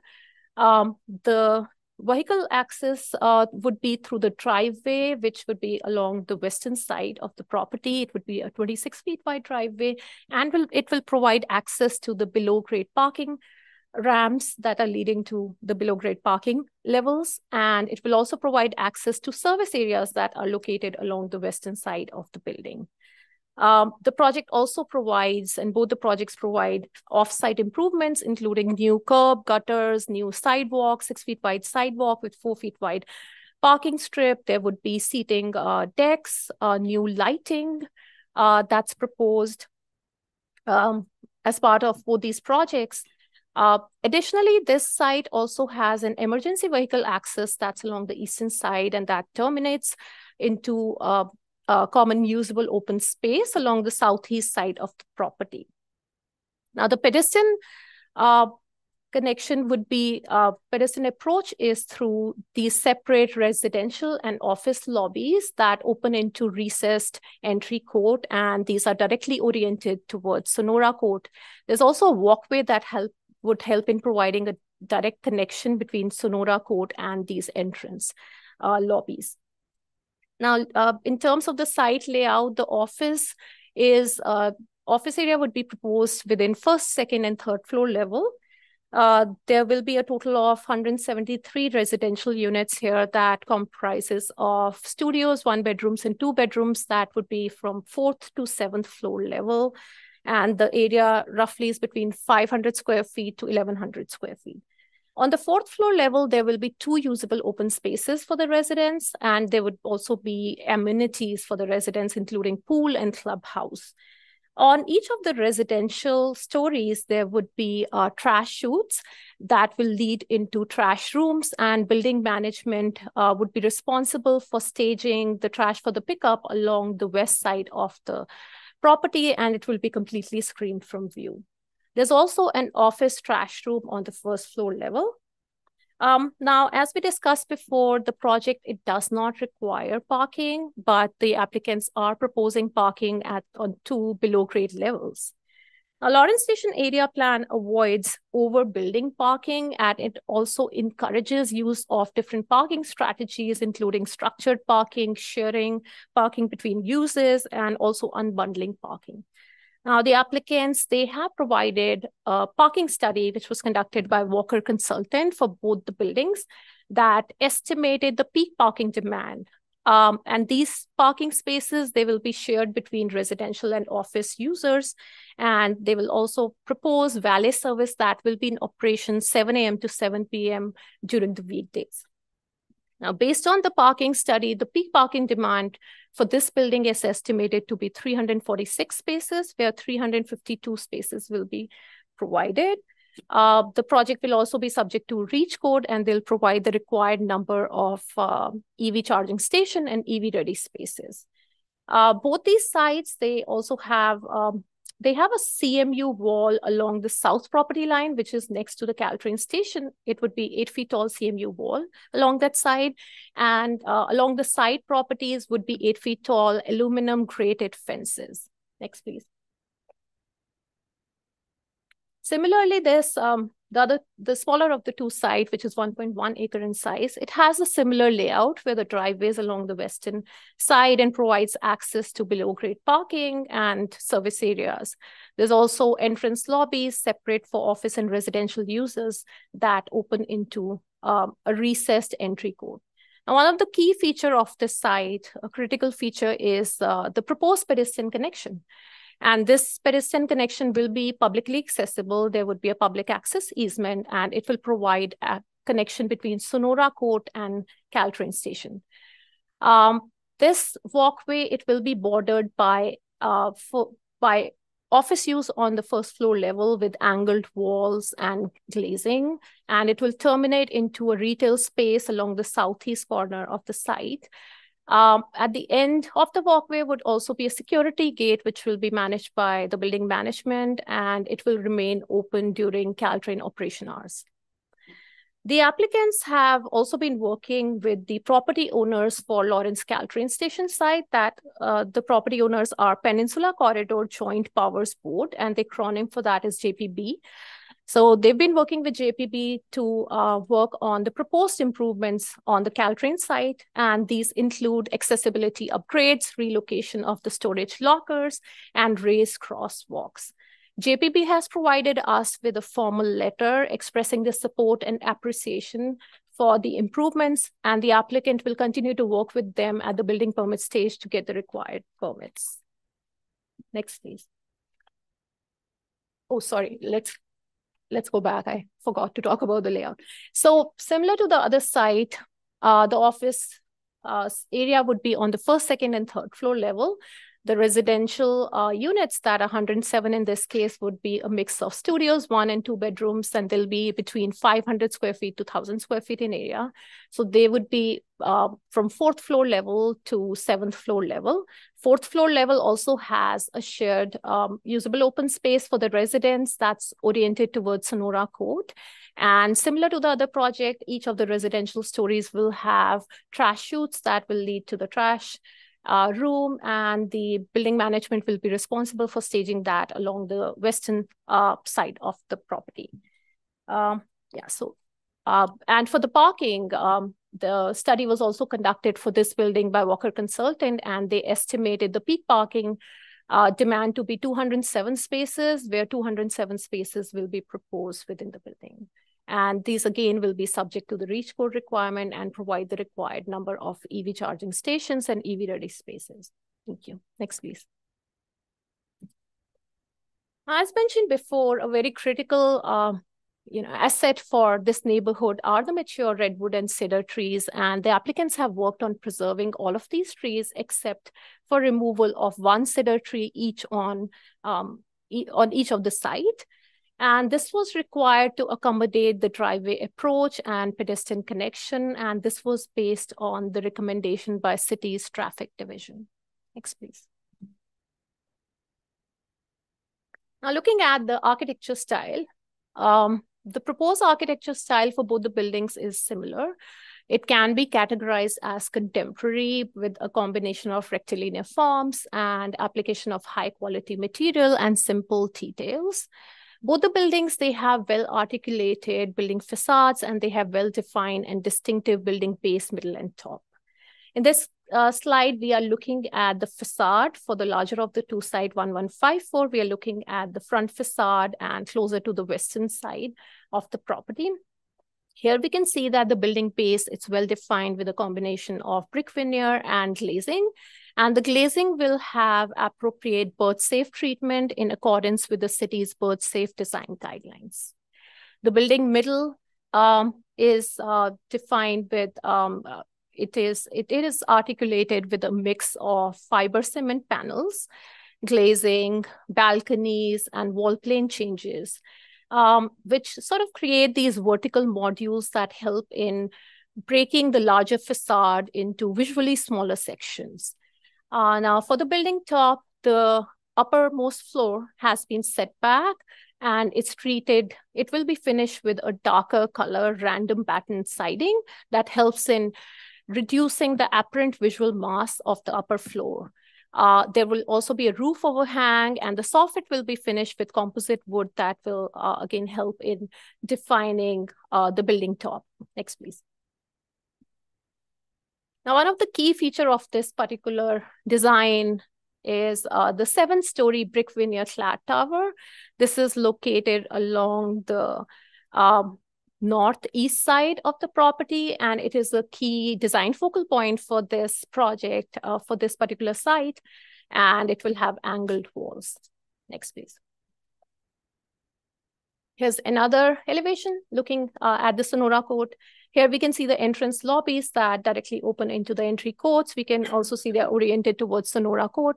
We can also see that above the third floor level, the building sort of divides into two separate towers that are interconnected with exterior corridors on each of the stories. Next, please. And here we can see like the overall view, uh, specifically from Caltrain tracks. We can see the usable open area for the residents, the pool, the amenities on the fourth floor level. We can also see that this building has like sort of 360 degree architecture where each of the facade has sort of similar level of details and articulation. Um, next, please. Now, the smaller of the two site, 1170, Again, uh, it has similar application of material and distinctive building base, middle and top. Here, the building base, again, is defined by a combination of brick veneer and glazing. Uh, the building middle will have a combination of wall offsets, glazing, and um, uh, dark gray sorry, uh, this uh, siding, uh, tan painted lap cement siding um, with the balconies. And the topmost floor again here is recessed. It's treated with a darker shade to reduce the apparent visual mass. And uh, the building top will have roof overhang with uh, soffit finished with composite wood. Um, next, please. Here we can see the closer look at the pedestrian connection uh, that would be along the eastern side of the property. Now, this pedestrian connection will be bordered by uh, the angled walls and office space. Here we can also see the retail space, which is designed to be visually distinctive through a use of um, you know, accent colors, glazing, and recess, wall recesses, and angled walls. And this retail space is envisioned to energize uh, the station area and serve the transit users. Next, please.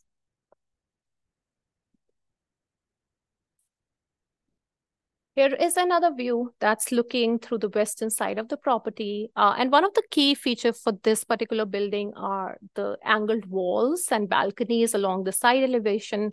Here we can also see the um, the service areas along the western side, the driveway approach. We can also see that above the third floor level, the building sort of divides into two separate towers. And again, these are connected with exterior corridors on each story. Next, please. Finally, this is um, So finally, this is the view. This is looking from the Caltrain station. The key feature here is uh, the open corridor that are on the residential story, fourth floor to seventh floor. And these will be painted green in color. They'll have stucco finish and they'll have decorated, decorative perforated metal screen that will help in adding visual interest. So overall, uh, the proposed architecture for both the buildings, uh, you know, they are well designed and they are generally in conformance with the Lawrence Station area plan. And the projects will help in um, improving the existing streetscape and bring area improvements. Uh, we'll also talk specifically about some of the LSAP guidelines in the next few slides. Thank you. Next, please. So as mentioned before, the project, it utilizes state density bonus. Um, it qualifies for unlimited number of waivers and up to three incentives.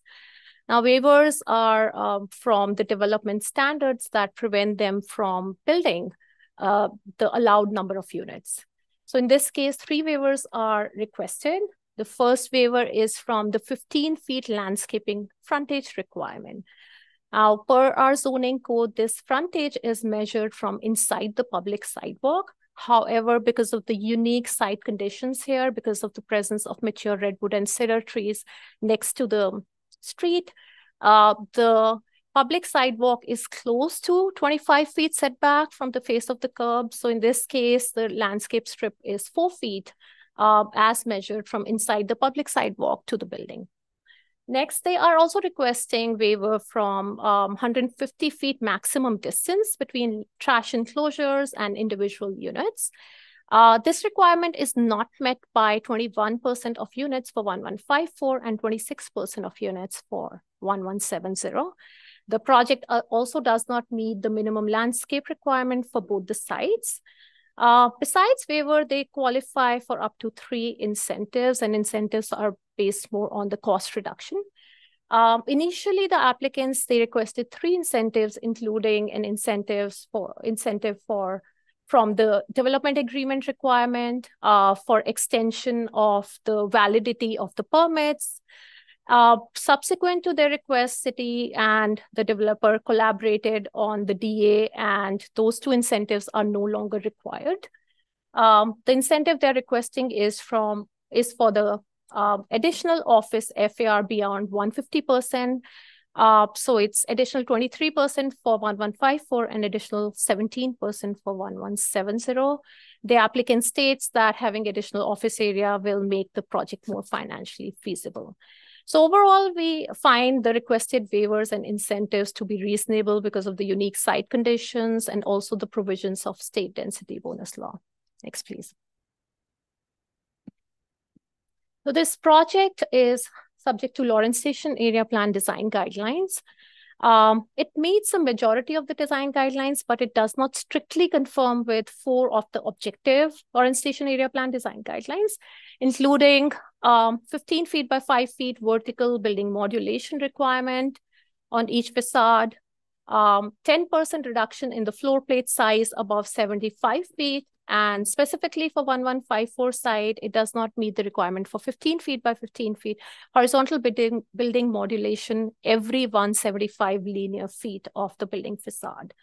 For 1170 site, the retail space height is 14 feet, which does not conform with the 18 feet requirement per the guideline. So although the project does not conform, like strictly conform with all these four guidelines, it is well aligned with the intent of these guidelines. As we looked at the design before, uh, both the projects, they have these vertical and horizontal modulations that are achieved through material application, wall plane changes, angled walls, wall offsets, um, that meets the intent of having vertical and horizontal modulation. Um, additionally, the upper story is set back and treated with a darker uh, color material that helps in reducing the apparent visual mass of the upper floor that meets the intent of having reduced floor plate sizes. And finally, as we looked at the retail space has been designed to be visually distinctive. So it again meets the intent of having a taller retail space. So overall, we find the requested deviations from uh, these four um, objective standards to be reasonable. Um, next, please. So in conclusion, this project, it furthers the general plan and Lawrence Station area plan goals and policies by providing high density residential and office uses uh, in close proximity to the Caltrain station. Uh, the pedestrian connection will be critical for the area and it furthers the overarching goal for Lawrence Station area plan to encourage transit usage and also to improve connectivity within the area plan. The project includes community benefits through incentive program and also through uh, development agreement that will uh, generate financial benefits for the city and, uh, and will also result in improvements to the area. Overall, the building is well designed. It is uh, in conformance with the Lawrence Station Area Plan development vision. Uh, the project is well within the provisions of state density bonus law. And um, the city also hired a third-party environmental consultant to prepare environmental checklists. And based on the study, there were no new significant environmental impacts that were identified by the projects. And both these projects are well within the scope of Lawrence Station Area Plan Environmental Impact Report and 2021 Lawrence Station Area Plan Update Subsequent Environmental Impact Report. Therefore, we are recommending um, the Planning Commission to recommend to City Council alternative one, two, and three.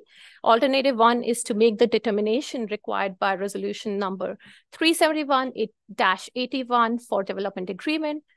Uh, second alternative is to make the required findings to approve the CEQA determination and approve the SDP investing tentative parcel map. And uh, number three is introduction of an ordinance approving and adopting a development agreement between the city of Sunnyvale and SKS partners. Um, one thing I forgot to add is that we had the updated uh, conditions of approval um, for attachment eight and nine, and those were provided, and those had some minor corrections. Um, so this concludes staff's presentation. Thank you for your time. Let me know if you have any questions for us. Thank you for that very thorough presentation. Uh, uh, we have a few commissioner hands up. Uh, first up is Commissioner Shukla. Okay, first up is Commissioner Cerrone. Uh, thank you, Chair, and uh, thanks for the excellent presentation. Um, so just a few questions uh, and a, well, a comment. I'm, I'm glad to see the below grade uh, parking levels and uh, and the unbundled parking. Um, I think they um, they uh, both are are good things for uh, uh, this development. Uh, so I have a question: when when no parking is required, are the EV chargers handled as a percentage of the parking the developer chooses to provide?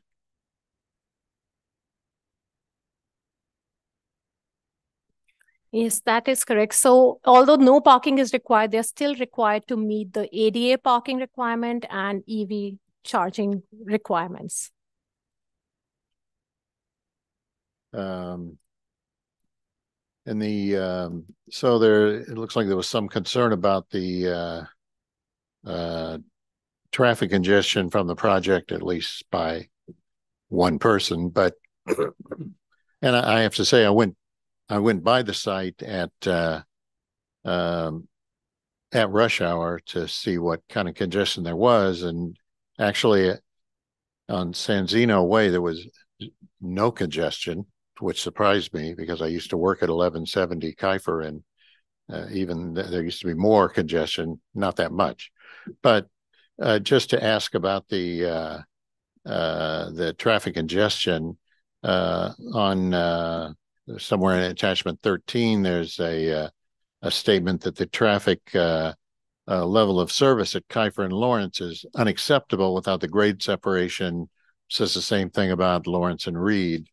Um, uh, so uh, now I think maybe we moved away from level of service, but still, uh, when are these uh, grade separations planned? Uh, uh, you know, when might we expect to see those? I did look at the 2014 county study on the grade separations, and they show a one of the final public meeting in 2040 on this. I may not make it to that meeting, but uh, um, uh, so um, and and I was surprised. Uh, I should have known this, but the the grade separation is putting Lawrence in, entirely under Kifer, Arques, the train station, the uh, uh, and and Reed. Uh, so I'm wondering what happens to San Zeno Way and and uh, uh, Lawrence uh, Station Road uh, if that goes in. I mean, first of all, it says you need the grade separation, uh, or the uh, the congestion is unacceptable.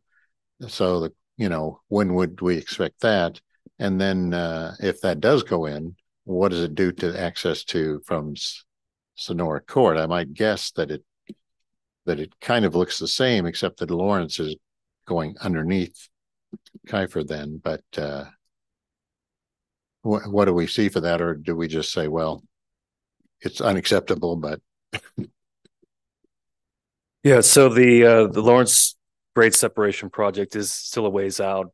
What we've heard is anywhere from like seven to ten years, because uh, the county has approved the concept, but the the engineering details are still under review, and then it'll take a while to construct it. Is it's going to be a pretty massive project.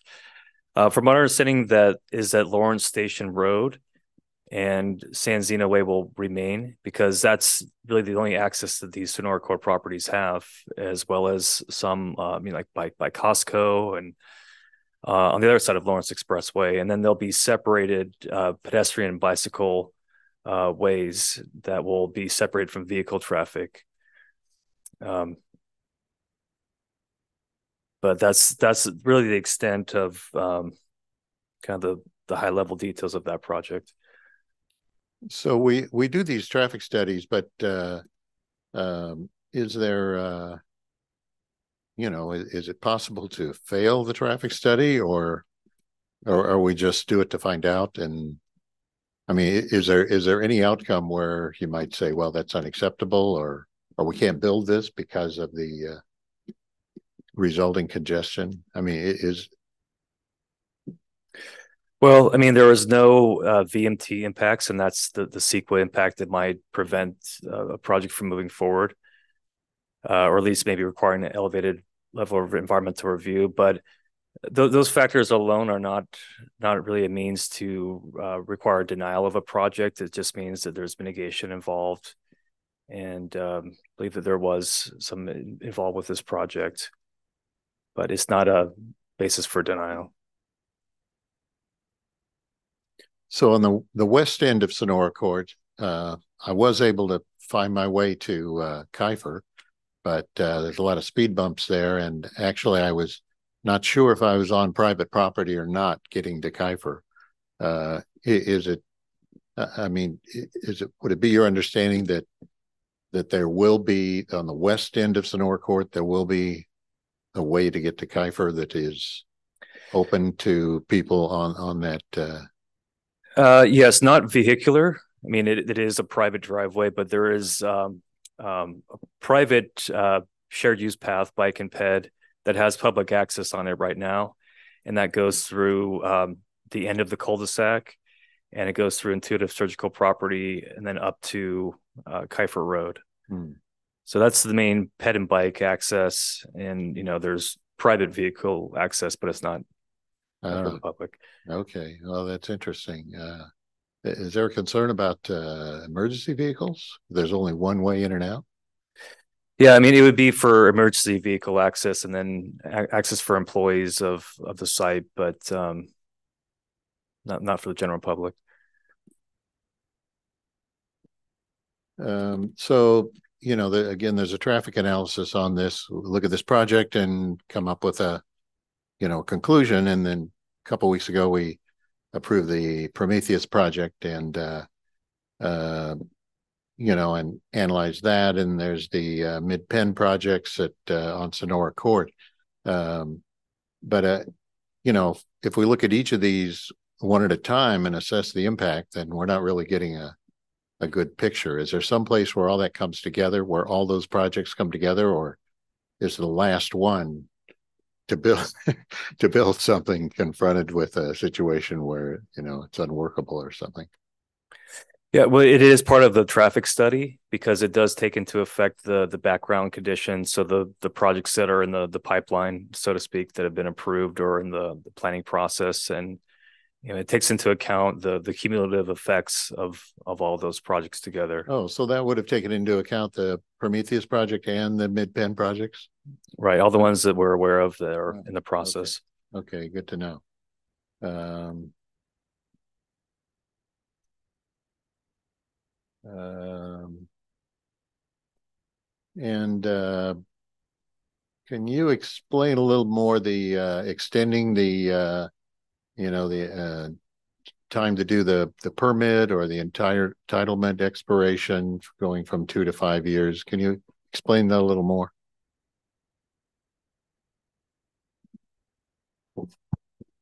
I do apologize. George was doing a great job of answering questions, so I didn't hear it.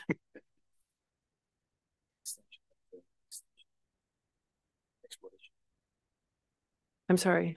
I was listening at stereo. Could you uh, just no, I was asking about extending the uh, there's the two year entitlement expiration to five years and the uh, extending the uh, what is it time to exercise the permit to uh, 10 years. Just asking well there is the the development agreement does um, allow up to the 10 years. So you're is the question why is it 10 and as opposed to the mm, right. Yeah. So that is part of a negotiated development agreement. Um, and that's a benefit to the developer so that if the economy were such that it didn't make sense to get started sooner, they wouldn't lose that entitlement. It, it's quite common in the development agreements to extend the life of the of the permits. Anywhere from six to 20 years depends on how complex uh, the um, the development is. Okay, thank you. That's all I have now. Thank you. Next up is Commissioner Davis. Uh, thank you for the presentation. It was very good, uh, very thorough. I really appreciate it. Uh, Commissioner Cerrone asked my first question about the why extra time for the permits. And so I just have one more question. I noticed we got a letter uh, from 1175 Sonora.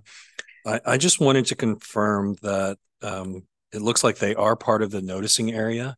Um, and so they would have been communicated with uh, as part of this process. I just wanted to confirm that. Yes, that's correct. And when they sent the email, we also told them about the upcoming Planning Commission and City Council hearing. Uh, thank you. That's all the questions I had. Thank, thank you. you. Thank you.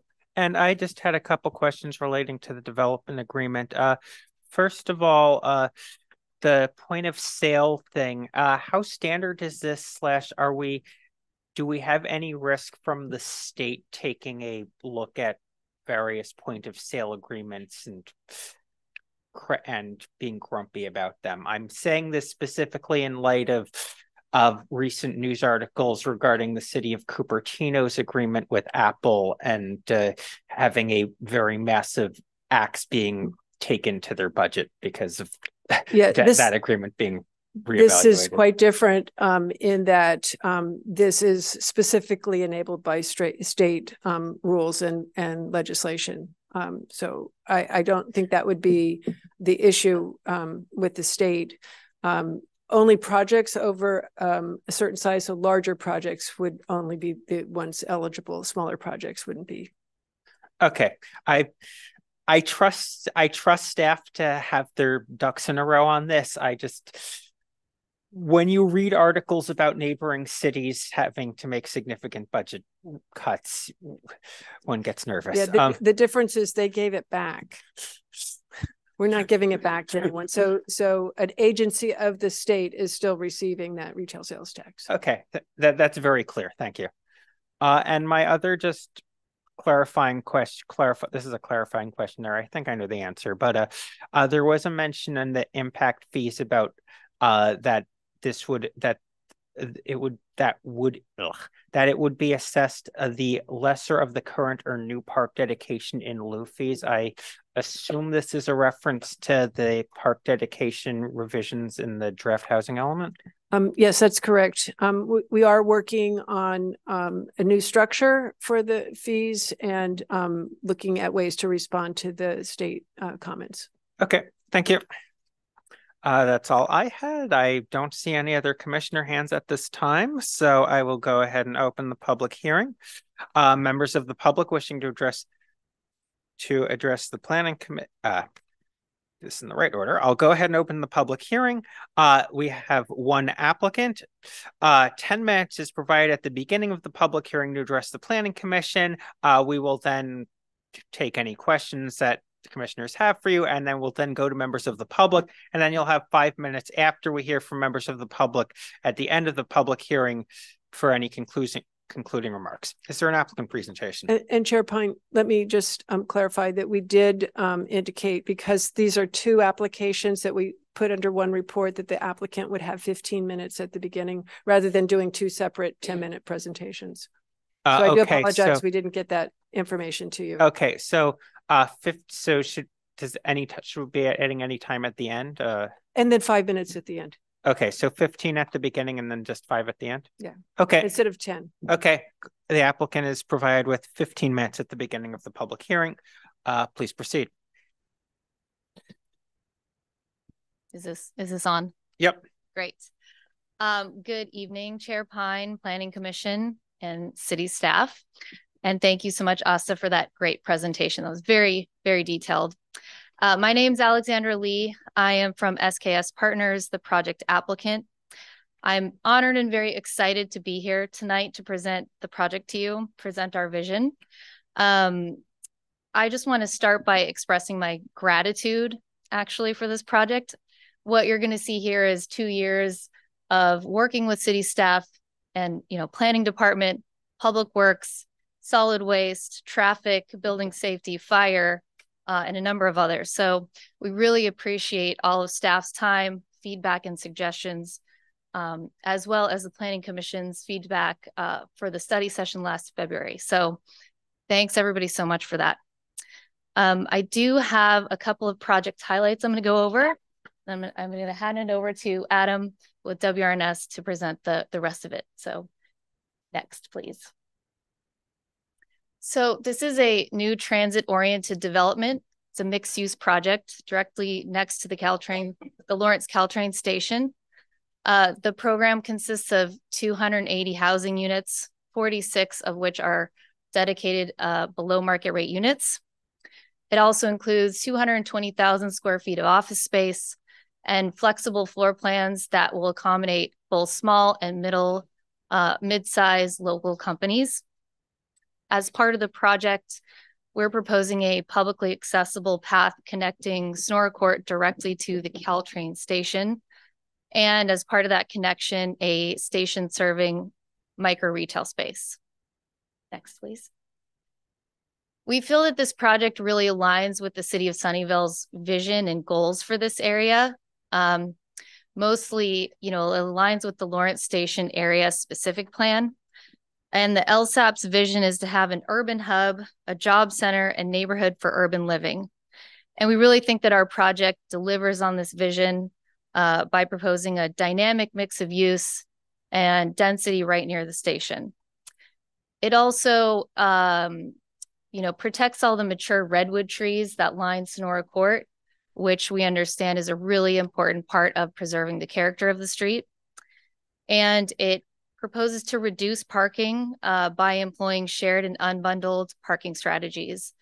And this is all to say that we're trying to encourage transit usage, biking, and pedestrian um, as alternative modes of transportation in the area. Also, we think that the project aligns with Sunnyvale's climate action playbook. And we also think that this project will help the city meet its RHNA housing goals.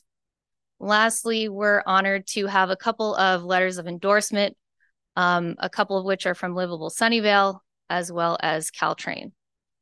So with that, I'm going to turn it over to Adam Woltag from WRNS Architects, and he's going to go through the project details. Thank you. Can everybody hear me? Great. So we can go ahead and advance the slides here. Um, next slide, please. So first of all, I thought we'd take this time tonight maybe to talk a little bit about the story behind the design of, of the project. Asta, your presentation was so thorough and the mechanics of it. I, I don't want to go over that again, but I think a team felt this would be something that would be beneficial to the commission. So looking at the vicinity plan, uh, our sites sit central to the area plan um, and also adjacent to the Lawrence station. Next slide and taking a moment to remind ourselves of the key goals of the LSAP, um, which are really about promoting public transit, increasing land use diversity and density near the station, and also promoting developments that, that enhance neighborhood character, sustainability, and connectivity. And Sonora Court uh, is very unique and plays a huge role in that. Um, not only because of its location next to the Lawrence station, but also because it's a part of the future plan loop road. It's about really stitching a lot of these neighborhoods within the plan together. Next slide. And we know already, uh, and you folks know better than anybody, uh, this is a neighborhood that's in in great transition, and it's getting you know more diverse in terms of land use, and it's getting more density, which is fantastic uh, to be a part of. Next slide.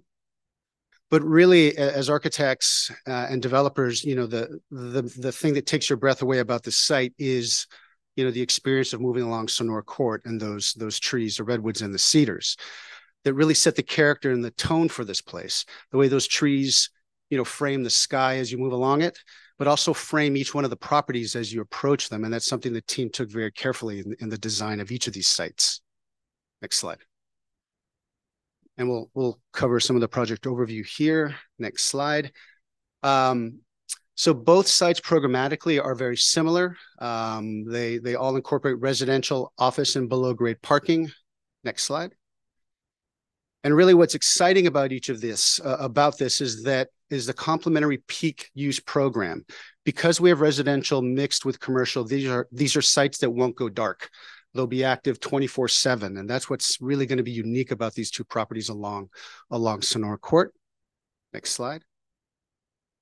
And also, of course, this idea of connecting the entire area plan together with this future plan loop road that you see in yellow that rolls in front of the 1170 property and as we've talked about in support of that, um, the 1170 site incorporates a mews that runs north-south connecting Sonora Court to the Lawrence Caltrain station.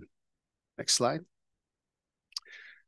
And the plan on the right shows um, uh, that pathway along the eastern side of, of the building and really is anchored by a retail space that we think would be absolutely a spectacular place to kind of wait for your train, uh, if you're leaving the site, it's also a place that greets people coming to this area as they walk by. Um, and we see this as a really vital, vital asset, not just to the residents and to the tenants here, but to the whole neighborhood uh, along Sonora Court. And that Mews is part of an overall transit-oriented design strategy that's about increasing the density uh, both both housing uh, as well as office near the site, reducing reliance on on automobiles, so reducing the amount of parking, and we we just covered that, and also offering more opportunities for multimodal transit, so encouraging bike access with class one and two um, bike parking. And that is all part of a larger sustainability plan. Um, all the points located on the left hand of the slide are, are, a lot of our touch points. And again, as, as we heard earlier, this is all in line with the city's climate action playbook. Next slide. So touching on some of the design features for, uh, for each of the buildings here. Next slide. Um, from the very beginning of the project, our client SKS was adamant that our design team produce an architecture that was rooted in place, this place, and that it really take advantage and try to connect tenants and residents to the things that make this part of the city really special. And those two things, for obvious reasons, are are the train tracks, Caltrain to the south, and then those beautiful cedar and redwood trees to the north. And that affected the graining of, of the architecture, primarily the, the residential bars that you see that are running north-south and cross, cross the property that open up usable open space for residents, but also bring a lot of uh, a lot of the residents closer to the experience of those of those trees. Next slide which informed our landscape design for those trees, which is really focused primarily on preserving and increasing the health of those trees so they'll be around for a very long time. And our design approach for this is really to create a raised planter, some dry stack uh, rocks uh, around the curb side of these planters, and that does a number of things. One, it gets rid of the heavy duty, you know, lawn, uh, heavy duty water intensive lawn that is currently along Sonora Court but it also starts to capture a lot of the stormwater and preserve it and focus it on those roots, which you think will improve the health of, of all the trees along the Sonora Court edge of the property. Next slide. But on the inboard side, on the sidewalk side that faces our building, that raised planter then starts to allow for usable outdoor spaces, seating areas, and encourage tenants and residents and, and folks in the neighborhood to actually be able to experience those trees, to sit outside underneath them. Uh, we're very, very excited about those spaces. And, and these hardscape spaces are actually being used over some of the existing spaces. So we're not taking away any, any of the green space. We're actually reusing what is there currently now. Next slide. And then, of course, the other elevation that's very, very important is what faces Caltrain. And the landscape idea here is really to look at a, a taller columnar uh, tree, a ginkgo, that we think will be beautiful facing the train tracks. It's something to be very dynamic. We all know what ginkgos do uh, every season. And so we think it's going to provide a wonderful dynamic um, kind of face to the train tracks. And those will be set into a ground plane that's moving away from more of a suburban office park material palette to something that's a little bit more urban with textured concrete and, and unit pavers and raised planters to kind of, again, kind of reinforce the transition from more suburban to more urban design. And then now moving over to the architecture. Um, let's start at 1154. Maybe go back just one, if you don't mind. I know, Asta, you touched on this already, but I think really this starts to, to, to highlight our overall architectural concept about a very strong base to both buildings. Um, then a very nicely defined middle with a lot of vertical graining to the facade, windows and recessed balconies, and then a very clearly defined top. Uh, we call it attic story that is set back from the facade and capped with a very strong eave line. But what's really kind of wonderful is, is the tower element we're very excited about. This is the only part of the whole project where that brick base rolls all the way up to the to the top of the building and kind of creates what we're we're really excited about as a landmark along Sonora Court. And this is a view basically from where that future loop road will meet Sonora Court. We're very excited about this and kind of greeting folks as they're moving um, north to south along that loop road. Next slide. And then a view uh, from the west, again, um, Asa touched on this beautifully, just looking at the vertical graining, trying to break up, which is really our longest facade in the project, into more distinct pieces to break up that elevation. Next slide. And then again, a kind of key element regarding the entrances to the building. Um, again, the developer really wanted to have a mixed experience here where you have commercial and you have resident entrances coming together to create a very active and vibrant experience along that street. Those are organized again along one of the full building breaks that crosses north to south. And we, are really liking the way that it's starting to gather up those entrances into something very clear and, and identifiable along the street level. Next slide. And this is a view from the city's um, LSAP uh, vision, which shows a very active Sonora Court with multimodal transportation, um, lots of outdoor spaces along the sidewalk, um, a vibrant architecture. And this is something that was inspiring to us as we as we looked at how our building meets. Next slide, please. Uh, the ground plane um, with lots of transparency, double height lobby space, uh, and lots of areas for kind of easy bike drop off and places again to be outside under the trees. And that architecture does roll around 360 degrees. Uh, the, we think probably more people will see this elevation of the building than the Sonora Court side uh, because of the trees that will be blocking most of it. Next slide.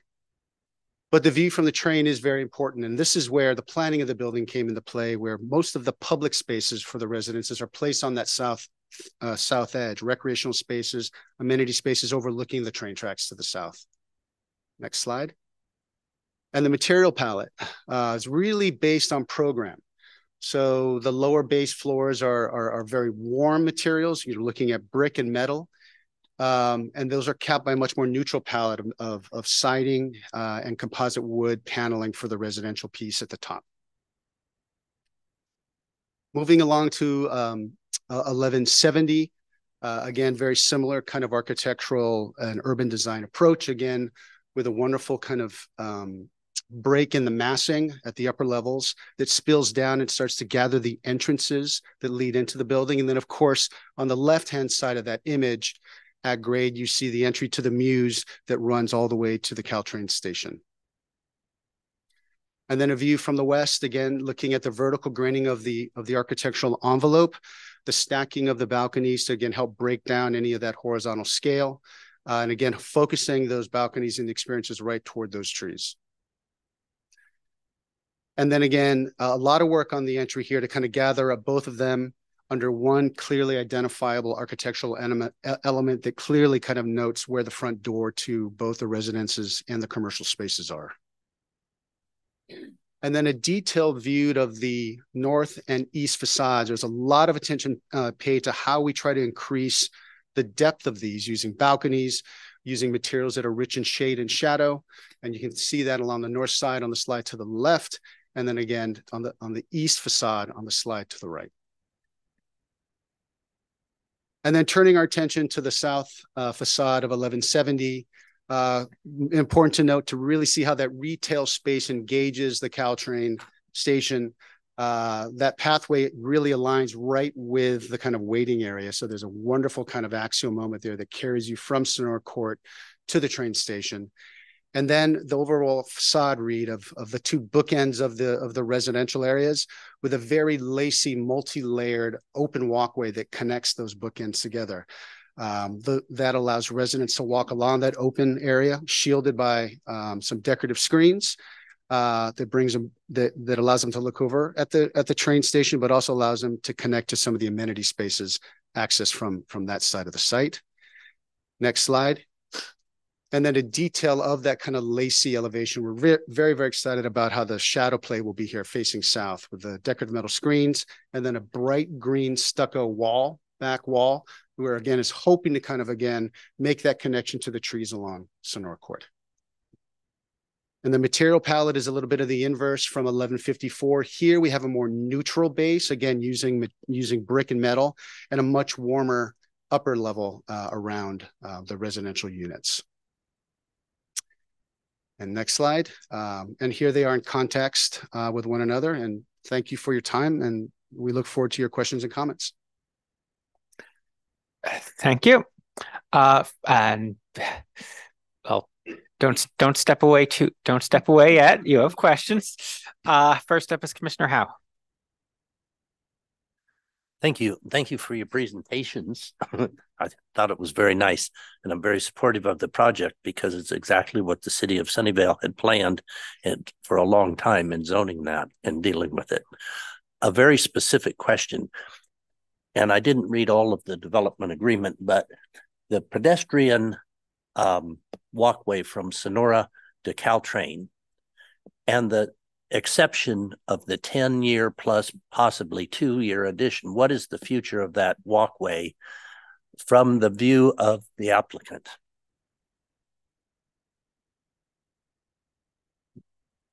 Yes. Um, so specifically, uh, what's your question with in regards to the? There's a pathway and yeah. what's going to happen to it in the future over this time period of roughly up to 12 years. That's a little more direct. Yeah, yeah. So the the 10 year uh time period is how long we are able to have the entitlements. So that public access pathway does not exist yet. And so when we build the project, that's when we'll put it into the project and then So the answer is when you build the project, that will be there, but not beforehand. correct. Thank you. Thank you. Uh, next up is Commissioner Cerrone. Uh, thank you, Chair. Um, so yeah, I think this is a beautiful design, uh, both both buildings, and I almost wish it was more visible, but the people on the train will see it, so that's that's good. And I was really glad to see your full-throated support for the, as Alexander said, the micro retail there. Uh, and I was actually going to ask if there is a way we can uh, uh, ensure that it continues to exist because we are seeing a lot of retail disappear and it's kind of isolated there. It seems like it would be a a trivial sort of expenditure or whatever. Say, give it discount to the uh, people who work there getting coffee. I mean, it wouldn't take much or lower the rent, lower the rent to to keep that alive. So, I I hope there's a way to uh, ensure that that doesn't disappear like uh, so many other retail locations uh, disappear. Um, I noticed in the applicant letter, there's a statement that office component, the office component yields greater returns than the residential component. I'm just curious, uh, would you still say that today with work from home and uh, some of the other changes in the economy? Sure. Thanks for your questions. Um, for the retail space, you know, we definitely want to work with the tenant, who, wh- whoever that is, to make sure that that space is vibrant and open and serving the community. Um, I think the reason it's micro is because we also had those concerns. You know, it's thir- 380 square feet, I believe. So we think that that's small enough to to support a small coffee shop, cafe, you know, grab and go type of place. Um, but that's really the reason why we made it micro to see how it does there. But yes, we will work with the tenants to make sure that it's successful. Um, your question about the office is a very good one, but you know, we we really believe in the economy of Sunnyvale. We think that it's a great location for a lot of different companies, and we're just confident that it'll we'll be able to get those tenants and and fill the spaces. Is there a, at 1170, is there a, a cafeteria in there for employees? We don't know that yet. It kind of depends what the tenants are going to build out in the buildings. Okay. All right. Uh, thank you. Thanks. Thank you. Next up is Commissioner Davis.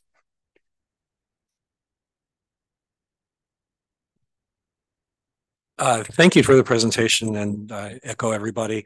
I really like the design. Um, uh, really nice job on the renders as a couple of the couple of the renders, the housing seems to float kind of out of the air.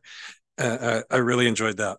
Uh, but getting to the the questions, um, so just doing some math, you could have with the density bonuses for affordable housing and so on, you could have gotten to 120 dwelling units per acre and you're going, uh, I think it was 92 and 94, some, somewhere around there. Um, I'm just curious why you didn't max out on the housing. Yeah, that that's a great question. So the housing density is a combination of the LSAP incentive points as well as state density bonus. So we're maxing out the state density bonus as much as we can, 50%. The LSAP incentives, we're not able to do all of them that are Okay. as part of the LSAP. Um, and so we are doing, um, I, I believe Asa explained underground parking, street furniture, bike repair station. So we're doing the ones that we can Okay. um, to get the density there and then maxing out the the density state density bonus program. Okay, thank you. Um, see, going down my list. So I, I found it really interesting that you're doing office condos, right? So the commercial tenants will buy their property, um, but it's all rental housing. Um, I'm just kind of curious how that how that works um, on maintaining a building with mixed ownership styles like that. Really great management plans for tenants. Um, yeah, and those condos in the map, it's it's to allow um, us to be able to do that with the building. So okay. we do that through the map, um, and it allows us flexibility to break it up if it works out down the line. Um, so Okay. Um, on on the office space, I'm personally very confident that it will be successful. We've got two large uh, anchor headquarters in the area between Intuitive and uh, Applied Materials. Um, they're both businesses that um, have suppliers who will want to be nearby them. So I think that fits very well.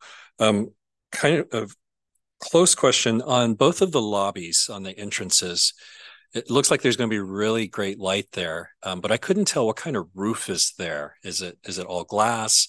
Is it what are you looking at from the side?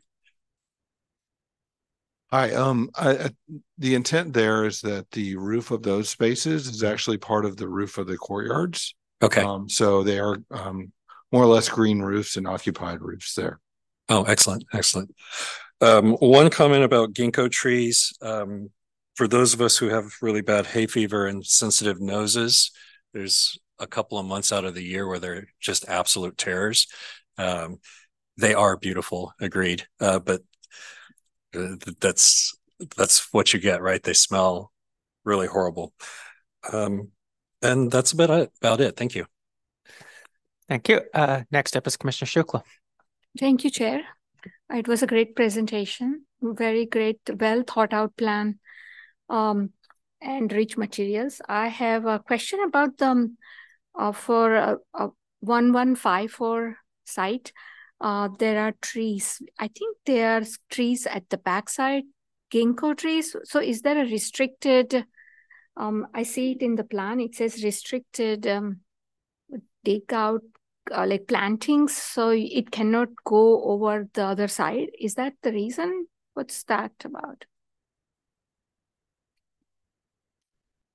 So the um, I'm going to try to channel our landscape architect. He's here to answer more detailed questions, but I think that what what we've gone over uh, with him is that these these are not your run of the mill ginkgo trees. That they're actually a, a special um, species, and they're they're kind of they're kind of intent to grow very vertical and not really spread out. And from what I understand, to your point, they don't actually shed as much as the more traditional ginkgo tree on that. So they're really designed to provide a vertical screening to the to the train side of of that site. I mean it's great. So but the roots um, so you are stopping the roots to go to the other side of it? Because it says in the plan it says um um what does it say uh it's like a plant restricted um it's like oval shaped so i'm just curious that because you don't want the roots to go further out towards the uh, property line and maybe it's like uh, meaning like managing the growth of the tree. Is that what it is for? I would assume the way you explained, probably. I, I would advise that uh, your Mr. Strang, your landscape architect, yes. has his hand up if you want to Gary me to recognize from GLS him. can take this one. Thank you. Yeah, hi, good evening. Yeah, Gary Strang here from GLS. Yeah, the the ginkgo trees are um there there's a fairly narrow planter on the south side of the building near the tracks. It varies from about four feet wide to about 10 or 12 feet wide. And, you know, we want the trees to use that entire area for their root growth. Um, the roots won't go under the roadway or past the curb uh, because of the, typically because of the compaction and the engineering that it takes to build those roads. And so it's really kind of like a long linear planter box. And um, as, um, as was mentioned earlier, you know, the ginkgo trees, uh, it's a special selected or genetically engineered variety called Princeton Sentry, which is much more vertical and slower growing than the typical ginkgo. So we know that it will, um, you know, sustain itself in that in that small area for a very very long time, and they're very easy to control because they grow slowly. And um, to the earlier comment about the smell, um, there's you know, there's um, ginkgo tree fruit can be very, very smelly. There are female trees and male trees, and the female trees produce the fruit. Um, I have never seen fruit produced in the Western United States. If you're talking about ginkgo trees in Asia or ginkgo trees on the East Coast, um, yes, you will sometimes find the female trees, but they're just not available in the trade and haven't been for a number of decades. So I don't know, I could be missing something about the hay fever part or the pollen, but in terms of the smell, that's my understanding. I hope that answered your question.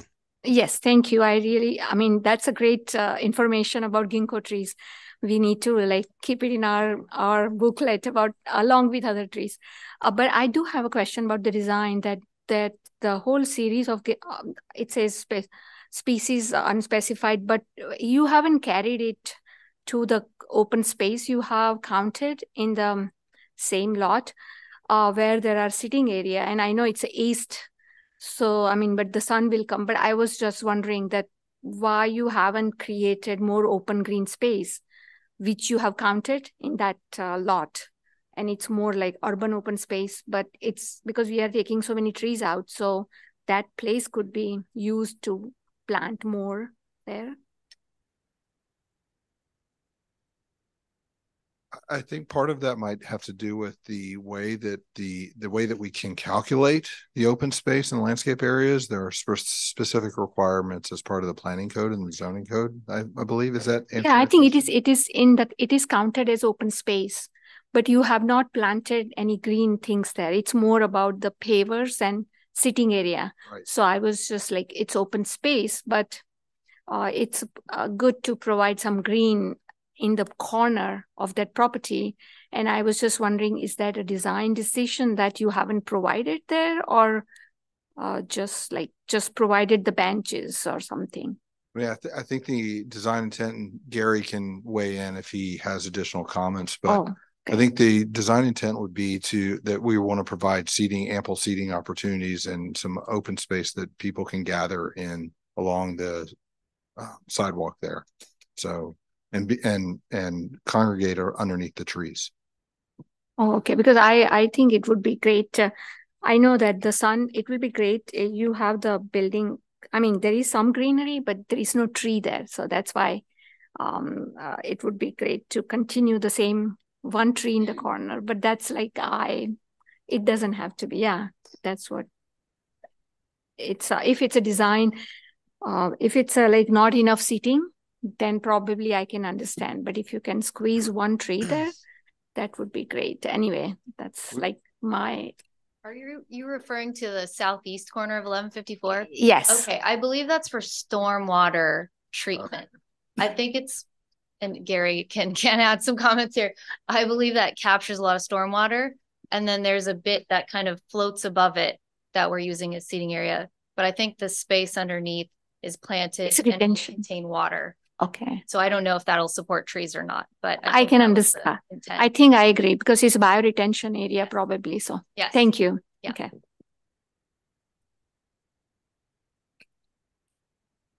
Uh, thank you.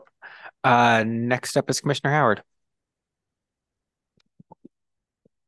Thank you very much. Uh, I'm just going to diverge just a little bit. I love the project. I think the buildings are beautiful, particularly the one, the the smaller one, and it's like floating above the. It's like, wow. Um, so, thank you for working on this project. Good luck if it, assuming it gets passed. I don't know, uh, and getting it built and finance and all that stuff. Uh, I just wanted to comment as a train lover. Uh, being able to just sit and watch the trains go by is like just can be a very chill experience for some people.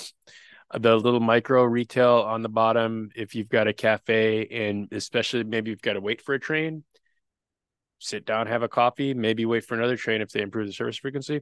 But um, I don't know if the zoning code would allow this, but something like a cafeteria or a lounge or a restaurant on one of the second or third floors where you can kind of sit back and relax and just kind of out out there you see the train coming trains coming and going that would be a really cool thing. Um, just an idea, maybe that for a, a future retail tenant, uh, or I don't know if retail's allowed up there, but a tenant who might want to have that that's an amenity that some people would enjoy that's really special that's available to the site.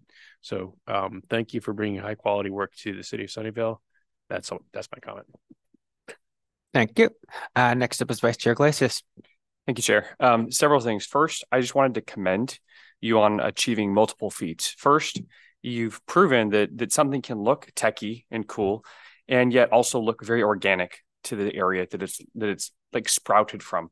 It, it fits in really well. Um, Sunnyvale is a city that that really cherishes trees, and by by respecting trees and by building it within that space, it's it, there's a lot of things that are conflicting that that come nicely to to a conclusion there. So I think that you've you've you've really proved a point, and then also I think this really benefits the city of Sunnyvale for another reason, in that that is obviously a stop in people going through. It, it allows us to showcase the city and it allows people on the train to look over and see something that like really reflects well for the city and, and hopefully makes people want to live and visit the city of Sunnyvale. So I think that again, looking having something that that looks modern, that still fits in the area quite well, it doesn't stand out.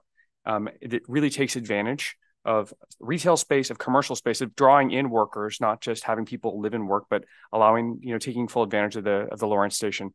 And so I just for the record, I think this is a phenomenal plan and I'm really excited to see it come to fruition. Thank you. Thank you. Uh, I have no other commissioner questions at this time. The chair will save his remarks on the project for the motion. Uh, with that, I will uh, I will go to members of the public. Uh, members of the public wishing to address the Planning Commission, please submit a speaker card to the recording officer. Use the raise hand feature now or dial star nine on telephone to indicate that you wish to speak. Uh, I will call upon members of the public participating in person first, and then the recording officer will ask remote participants to unmute when it is their turn to address the Planning Commission. Speakers will have three minutes to speak, and the time will be displayed on the screen. I have no in-person speakers, uh, so we'll go to remote speakers. Uh, recording officer Joy, if any remote participants wishing to speak on this item. Yes, Chair, we have two hands raised. I'll go ahead and allow Gail Rubino the floor to speak first. Hi, can you hear me? Yes, we can. Oh, great. Thank you very much, um, uh, commissioners. And uh, thank you very much um, for this wonderful presentation tonight. Um, I'm representing Livable Sunnyvale tonight. And I just want you to know that we did have a meeting back in April, uh, April 19th, and the members present voted to support this this wonderful, wonderful development with 280 units um, and 46 or 16% with affordable units. It's got wonderful open space. It's got that little bit of retail, which I think might, it's going to be difficult, I think, to do, but I think they can do it to get, because people will stop for coffee when they're getting the train. And I hope it'll be a, a an area where people can gather. It adds much ne- much needed um, housing to Sunnyvale. The great the second great thing about it is it's multi-use with the commercial, and the third is that it's transit oriented. Um, there's one thing we all noted, and that is that much of the development in this area is lacking retail, which means that the people, if you know, when they live there, when they come home, they may have to go somewhere else to go have something to eat. And I'm not going to blame anybody for that in hindsight but it's um it's going to be a difficult area because people are going to have to go somewhere else to eat. There's some stuff uh, near nearby on Lawrence, but I think in hindsight that was an error for the city and all of us on not recognizing how important retail is.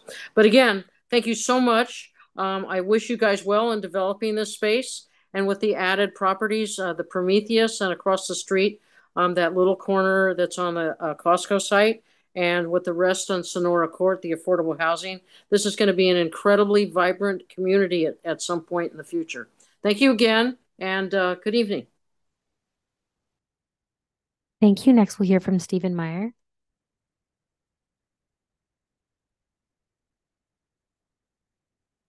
Hello, good evening.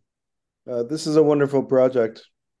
It's uh, amazing in its location and its access to the tracks. I have only one nitpick item, and that is there is surface parking that is uncovered.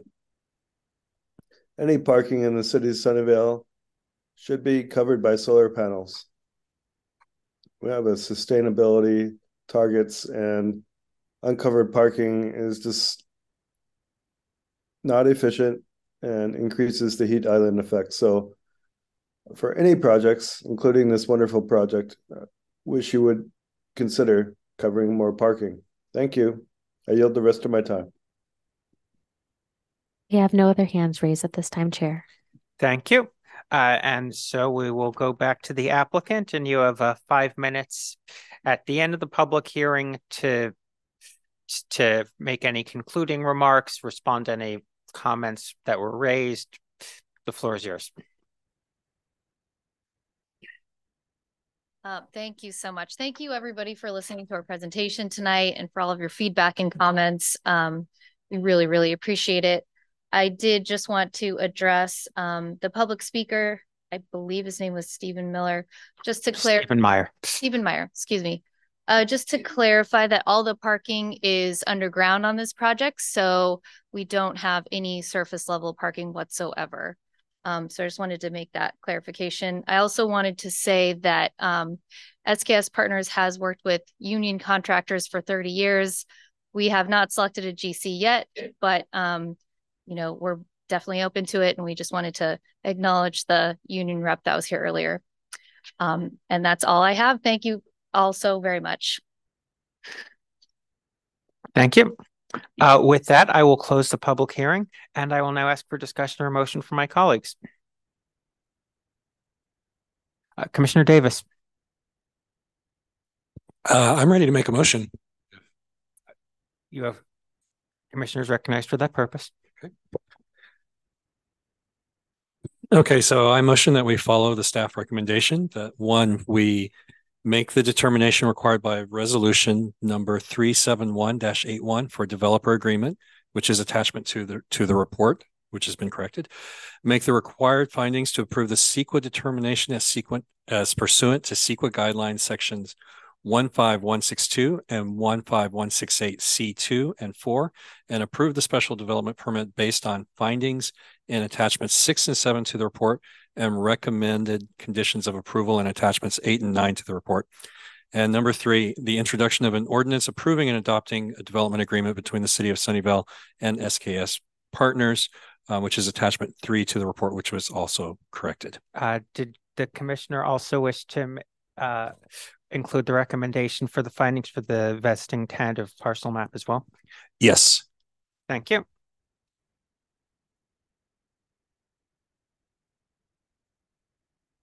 Uh, Vice Chair. Second the motion. Thank you. Commissioner Davis, to your motion.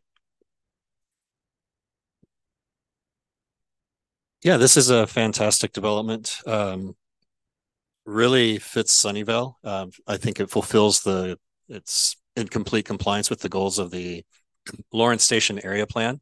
Uh, it's just what we're looking for.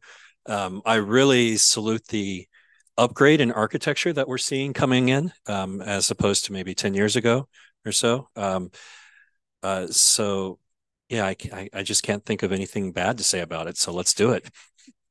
Thank you. Vice Chair Iglesias, your second. Uh, I have no additional comments. Thank you. Thank you. Commissioner Howe. Yeah, to the maker of the motion, um, the city staff did some verbal uh, corrections to the um, um, report earlier. Does your motion include those corrections?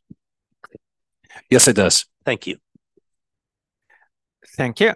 Uh, Commissioner Cerrone. Yeah, I'll be supporting the motion. I think this uh, the uh, these two buildings uh, they check all the boxes. It's by transit, it's housing, it's uh, office, uh, beautiful design, environmentally, uh, uh, uh you know, meets environmental goals, uh, uses union labor. There's nothing, as uh, Commissioner Davis said, there's nothing not to like here. So it's, I'll certainly be supporting the motion. Thank you. Commissioner Shukla. Yes, I'll be supporting the motion and um, um, it's a very high quality project. Uh, I just wish that um, it gets built faster because when we need when we need housing, we need all these things now. And when you're talking about 10 years, it's like, oh, I'm kind of disappointed when I hear the agreements and I hope it gets done faster. And retail space, I I do believe that um, uh, that uh, it has. I mean, I I know that there is uh, there is people are always questioning that retail doesn't sustain, but I think if it's done correctly and uh, bravely, it will. It can bring in other developments too. So I hope um, I want uh, our our developers and architects and all to hurry up and make it happen. But I I'll support the motion. Thanks. Thank you, and I'll be and I'll be enthusiastically supporting this motion. Uh, I remember a couple years ago when we approved the Lawrence Station area plan modifications.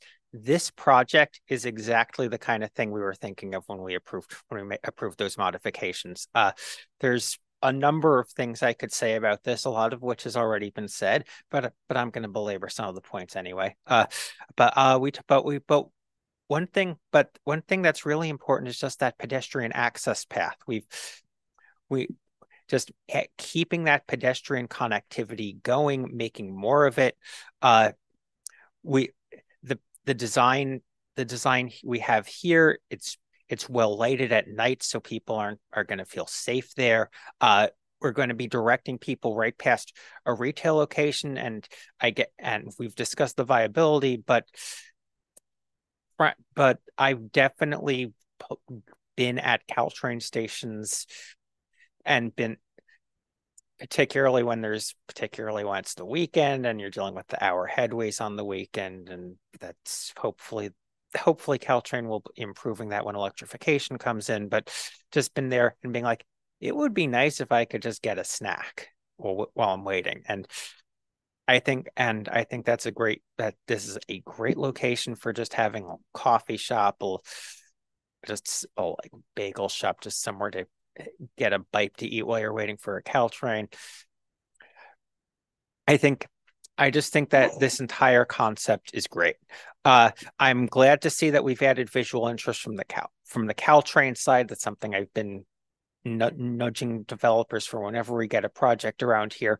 It looks great from the Caltrain side. It looks great from the other sides too. I'm super I'm super happy to have the de dedication for keeping the redwoods, keeping the cedars, just make but I'm glad when people are kind of pulling into Couch, pulling into Sunnyvale on Caltrain, they're going to actually see something that looks good. They're not going to just see the same kind of low density industrial. Just, I mean, there's not like just the kind of thing that's not that exciting to see when you're when you're looking at your Caltrain windows. Uh, also, also we discussed the parking and I got and a couple things on that. Uh, first of all, I always appreciate the below grade parking when we, when we get it. I get that it's more expensive. I get that it's we're not going to see that on every project, but it's so great from a land use perspective when we see it kind of below grade when we see it underground like that when we don't have large quantities of the of the project being dedicated to surface parking that's it's environmentally friendly we don't have we don't have the just we don't have the square feet upon square feet upon square feet of concrete like it's it is something I love to see, and I'm very glad it's featured in this project. And I also, and also, I think this helps prove. I know I'm one of the. I know I. I'm one of those rabble rousers that wants to slash all the parking minimums, and I think this project is a great example of how, in a lot of cases, if you if you take away the parking minimums, what you're going to get is you're not going to get like some kind of scary boogeyman project that doesn't have parking. You're going to allow developers to right size the parking for what the project needs and for being and when and for a project like this that's right next to transit, you're going to have you're going to be able to say, okay, we're going to have people that drive here. We're going to have people that live here that want to drive because even though we're next to Caltrain, this is still suburbia. You're still getting you're still you're still honestly going to need a car to get to quite a few places, but you're going, but we're still going to have people coming into the offices and going to the offices via Caltrain. And if we have well, and if we and depending on exactly who's living in the residential, you know, they might be able to, as it were, right size their car ownership model. So, you know, if you're if you're if you're a family that might normally think having two cars, you might be like, "Oh, we can get by with one because we're close to tr- request close to Caltrain, we're close to a couple bus lines, and and so you you might just be that much more environmentally friendly." Uh, so, and my colleagues have also have gone on about the architecture. The architecture is great. It's big upgrade from what's there, and it's and I just think this is going to be a great project. And as Commissioner Shukla said, I hope we're not waiting 10 years for it. With that, uh, recording officer, could we please have a roll call vote? Commissioner Howard? Yes. Commissioner Shukla? Yes. Commissioner Davis? Yes. Vice Chair Iglesias? Yes. Commissioner Howe? Yes. Commissioner Cerrone? Yes. Chair Pyne? Yes. The motion passes with seven yeses. Thank you. Uh, planning officer, what is the fate of the project? um, it'll actually be going to city council on 1128, which is uh, two weeks out. Yep. Thank you. And, and best of luck at the city council hearing.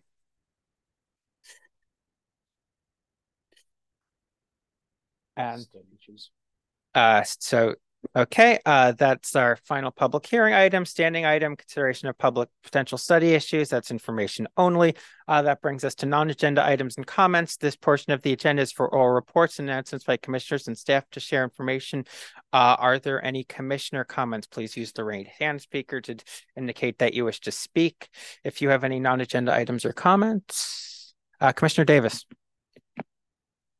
Uh, yes. When do we get to go to the big room? uh, what we've heard so far is it looks like it'll be January. Well, hopefully we'll. Thank you. Uh, uh, the chair would note that the uh, study, the annual study session for chairs and vice chairs uh, with city council is tomorrow, so I will be there.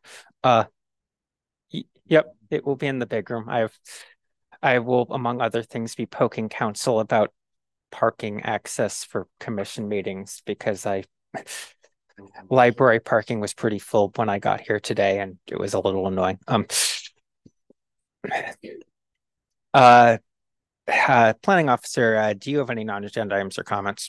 Uh, just a couple. Um, as I mentioned, uh, this project will be going to city council on 1128 and then on December 5th, we have the appeal of the 1150, 1170 Kifer Road. That's the Prometheus project.